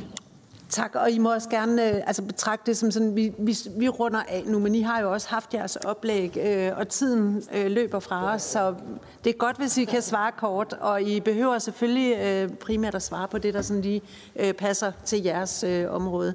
Så værsgo til Morten. Ja, jeg vil godt lige sige, det der med servicerammen, altså det er ikke, det er altså ikke specielt relevant for den her problemstilling. Servicerammen er ikke lavet om. Jeg ved godt, servicerammen betyder meget for, om man får lov til at bruge de penge, man har. Men problemet er opstået i udligningssystemet og bliver nødt til at blive repareret der. Øh, servicerammen, det er, lidt, det, er, det er en biting, og det påvirker egentlig ikke øh, det her spørgsmål. Så det håber jeg egentlig ikke, vi snakker ret meget mere om. Tak for det. Så har jeg lige aftalt med Mads, at det er Mads, der får ordet nu. Værsgo. Tak for det. Et svar til Mette og Teresa. Øh, jeg tror, at for at forstå det, du kalder menneskesyn med det, øh, jeg jeg er til dels enig med dig, at, at det her område har udviklet sig rigtig uheldigt igennem en lang overrække. Men jeg tror, man skal helt tilbage til kommunalreformen i 08 for at forstå, hvad der er sket, fordi udviklingen i antallet af borgere, der har handicap, især i antallet af borgere, der har en, en psykisk ledelse, er jo steget helt eksplosivt igennem de her 12-13 år, uden at kommunerne er blevet kompenseret for det. Man kan så diskutere det sidste år eller to, om der er fuldt lidt flere penge med ud. Men, men når man ser på andelen af borgere, der har et handicap, set i forhold til den finansiering, der har været af området, så hænger tingene bare ikke sammen. Og det, det, det er den situation, vi står i i dag, og står i de sidste mange år. Øh, og så kan man snakke, Therese, ulovligheder. Øh, altså, vi sidder ikke som socialrådgiver bevidst og begår ulovligheder, men vi begår fejl, og vi begår mangler osv. Men, men, men øh, de fejl og mangler, vi begår, hænger tit sammen med, at, øh, at øh, skal man sige, de rammer og betingelser, der er til stede for at lave vores arbejde, eller burde være til stede, ikke er til stede. Og så er det, der kommer til at ske fejl og mangler, og i nogle situationer også ulovligheder. Men det er også vigtigt for mig at sige, det er jo ikke nogen, der sidder bevidst og begår ulovligheder. Tak for det, så fik vi nemlig det slået fast. Og jeg skal bare lige høre, øh, Per Nikolaj Buk, er du med os endnu? Fordi så er det nemlig dig, der får lov til at svare på nogle af de spørgsmål, der er rettet til dig. Værsgo. Det er glimrende, tak fordi det. Jeg er stadigvæk på.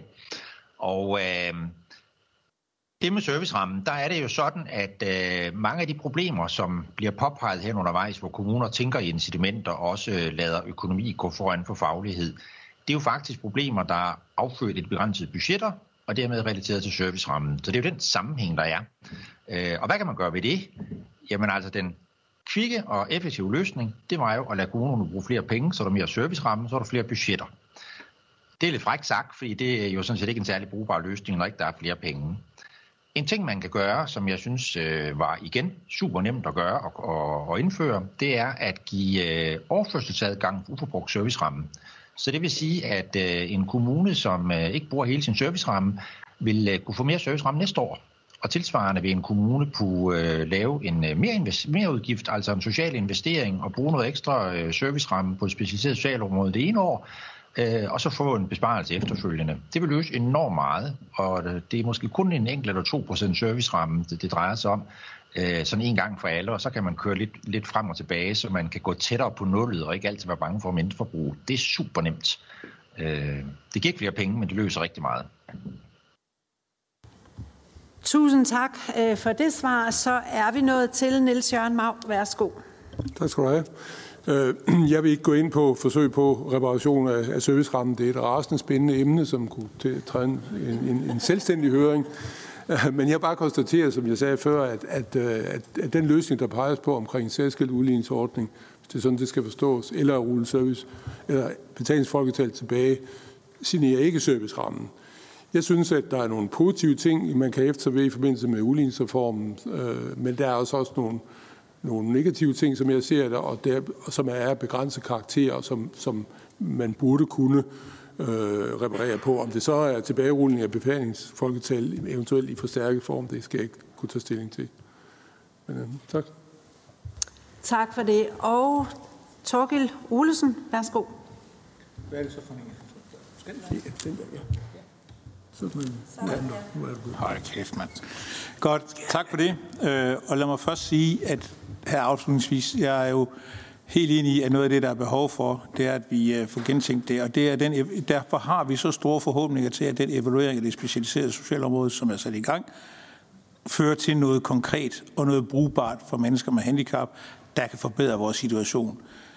Jeg vil sige, at vi bliver morderligt skuffede. Altså ikke bare lidt skuffet, men rigtig meget skuffet, hvis ikke det gør det. Hvis det bare bliver populært sagt en brud i en kop ymer, så er det lidt lige meget. Så hvad det hedder, så den presbald skal I have med herfra. I bliver nødt til at gøre det bedre øh, og få, en, få lavet en evaluering, der fungerer. Så vil jeg også godt sige, at det er jo pengene, der taler, og derfor så er økonomi og diskussionen om økonomi så vigtig i forhold til retssikkerheden. Det er derfor, vi interesserer os en del for det i DH. Det er ikke særlig sexet, men det er noget af det, der er allervigtigst. Det er money talks. Og noget af det, som man, måske skulle se på, nu er det jo blevet udsat af i gang, og corona har fået skylden her til sidst, men noget af det, man vel bør se på, det er vel om den her øh, budgetlov, som jo på mange måder er noget værd øh, marxistisk øh, inspireret øh, øh, pjat, øh, om den ikke skulle øh, tilpasses en smule, sådan så den i hvert fald kan lave nogle, så man kan lave nogle flereårige perioder, hvor inden for hvor den her budgetlov. Det er nok lidt det samme, som Per Nikolaj Buk snakker om, men budgetloven er en hemsko for, at vi kan få det her til at fungere mere fleksibelt. Hvis man nu fjernede den, den marxistiske tilgang til det, øh, så kunne det være, at vi øh, kunne, øh, kunne få lidt mere retssikkerhed for mennesker med handicap. Og så vil jeg sige tak, fordi jeg måtte være med til det her meget øh, nørdede emne. Øh, men det har, dog, det har alligevel været meget spændende øh, at, at, at være med til. Tak for det. Tak for det. Øhm, ja, den skal bare slukkes igen. Det er så fint. Godt. Tiden den er ved at være gået. Øh, Jakob Sølhøj øh, prøvede sådan indledningsvis også at sige, jamen, hvorfor er det her vigtigt? Det er jo et svært, svært, svært emne, og det synes jeg også, at øh, dagens høring har vidnet om, at det er et øh, emne, som der øh, er mange lette løsninger på, og mange rigtig svære øh, forklaringer på, og også rigtig mange svære øh, løsninger. Fordi det er, det er simpelthen et, øh, et overordentligt øh, komplekst og svært øh, område, og nogle gange afhænger løsningerne også af øjnene, der ser. Er det økonomien, vi tror, der øh, er øh, skal styre øh, sig igennem, eller er det kvalitet, øh, der skal komme først, eller øh, hvordan bærer vi os nu ad med at finde den, den rigtige løsning? Det kommer vi selv til at tale meget mere om, og øh, de mange oplæg, som øh, I både har givet os, og I også har sendt øh, noget på skrift omkring dem, kommer vi også til at tage med os videre i, i udvalgets arbejde. Jeg vil gerne på øh, sige tusind tak til alle oplægsholderne for at stille jer til rådighed og dele ud af jeres øh, vigtige viden og erfaring. Det øh, sætter vi meget stor pris på øh, i udvalget, når vi skal arbejde videre med det her. Øh,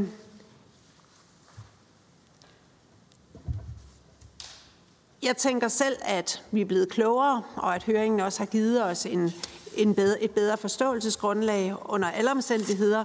Så det tror jeg også, I vil kunne se, når det er sådan, at vi får evalueret øh, høringen for i dag. Det kommer vi nemlig til. Jeg vil gerne sige uh, tusind tak til udvalgets medlemmer også, uh, og især tak til Jakob og Company, som har været med til at planlægge høringen. Og så vil jeg gerne sige tak til tilhørende, for, uh, fordi I mødte op og overværet uh, høringen. Og også tak til jer uh, seere derhjemmefra, som har set med i dag. Og endelig så kan jeg oplyse, at høringen den altså også øh, ligger på Folketingets hjemmeside. Der kan den altså genses, øh, så man kan holde hinanden op på, hvad det var, vi sagde øh, i dagens anledning. Tusind tak for i dag. Høringen er slut.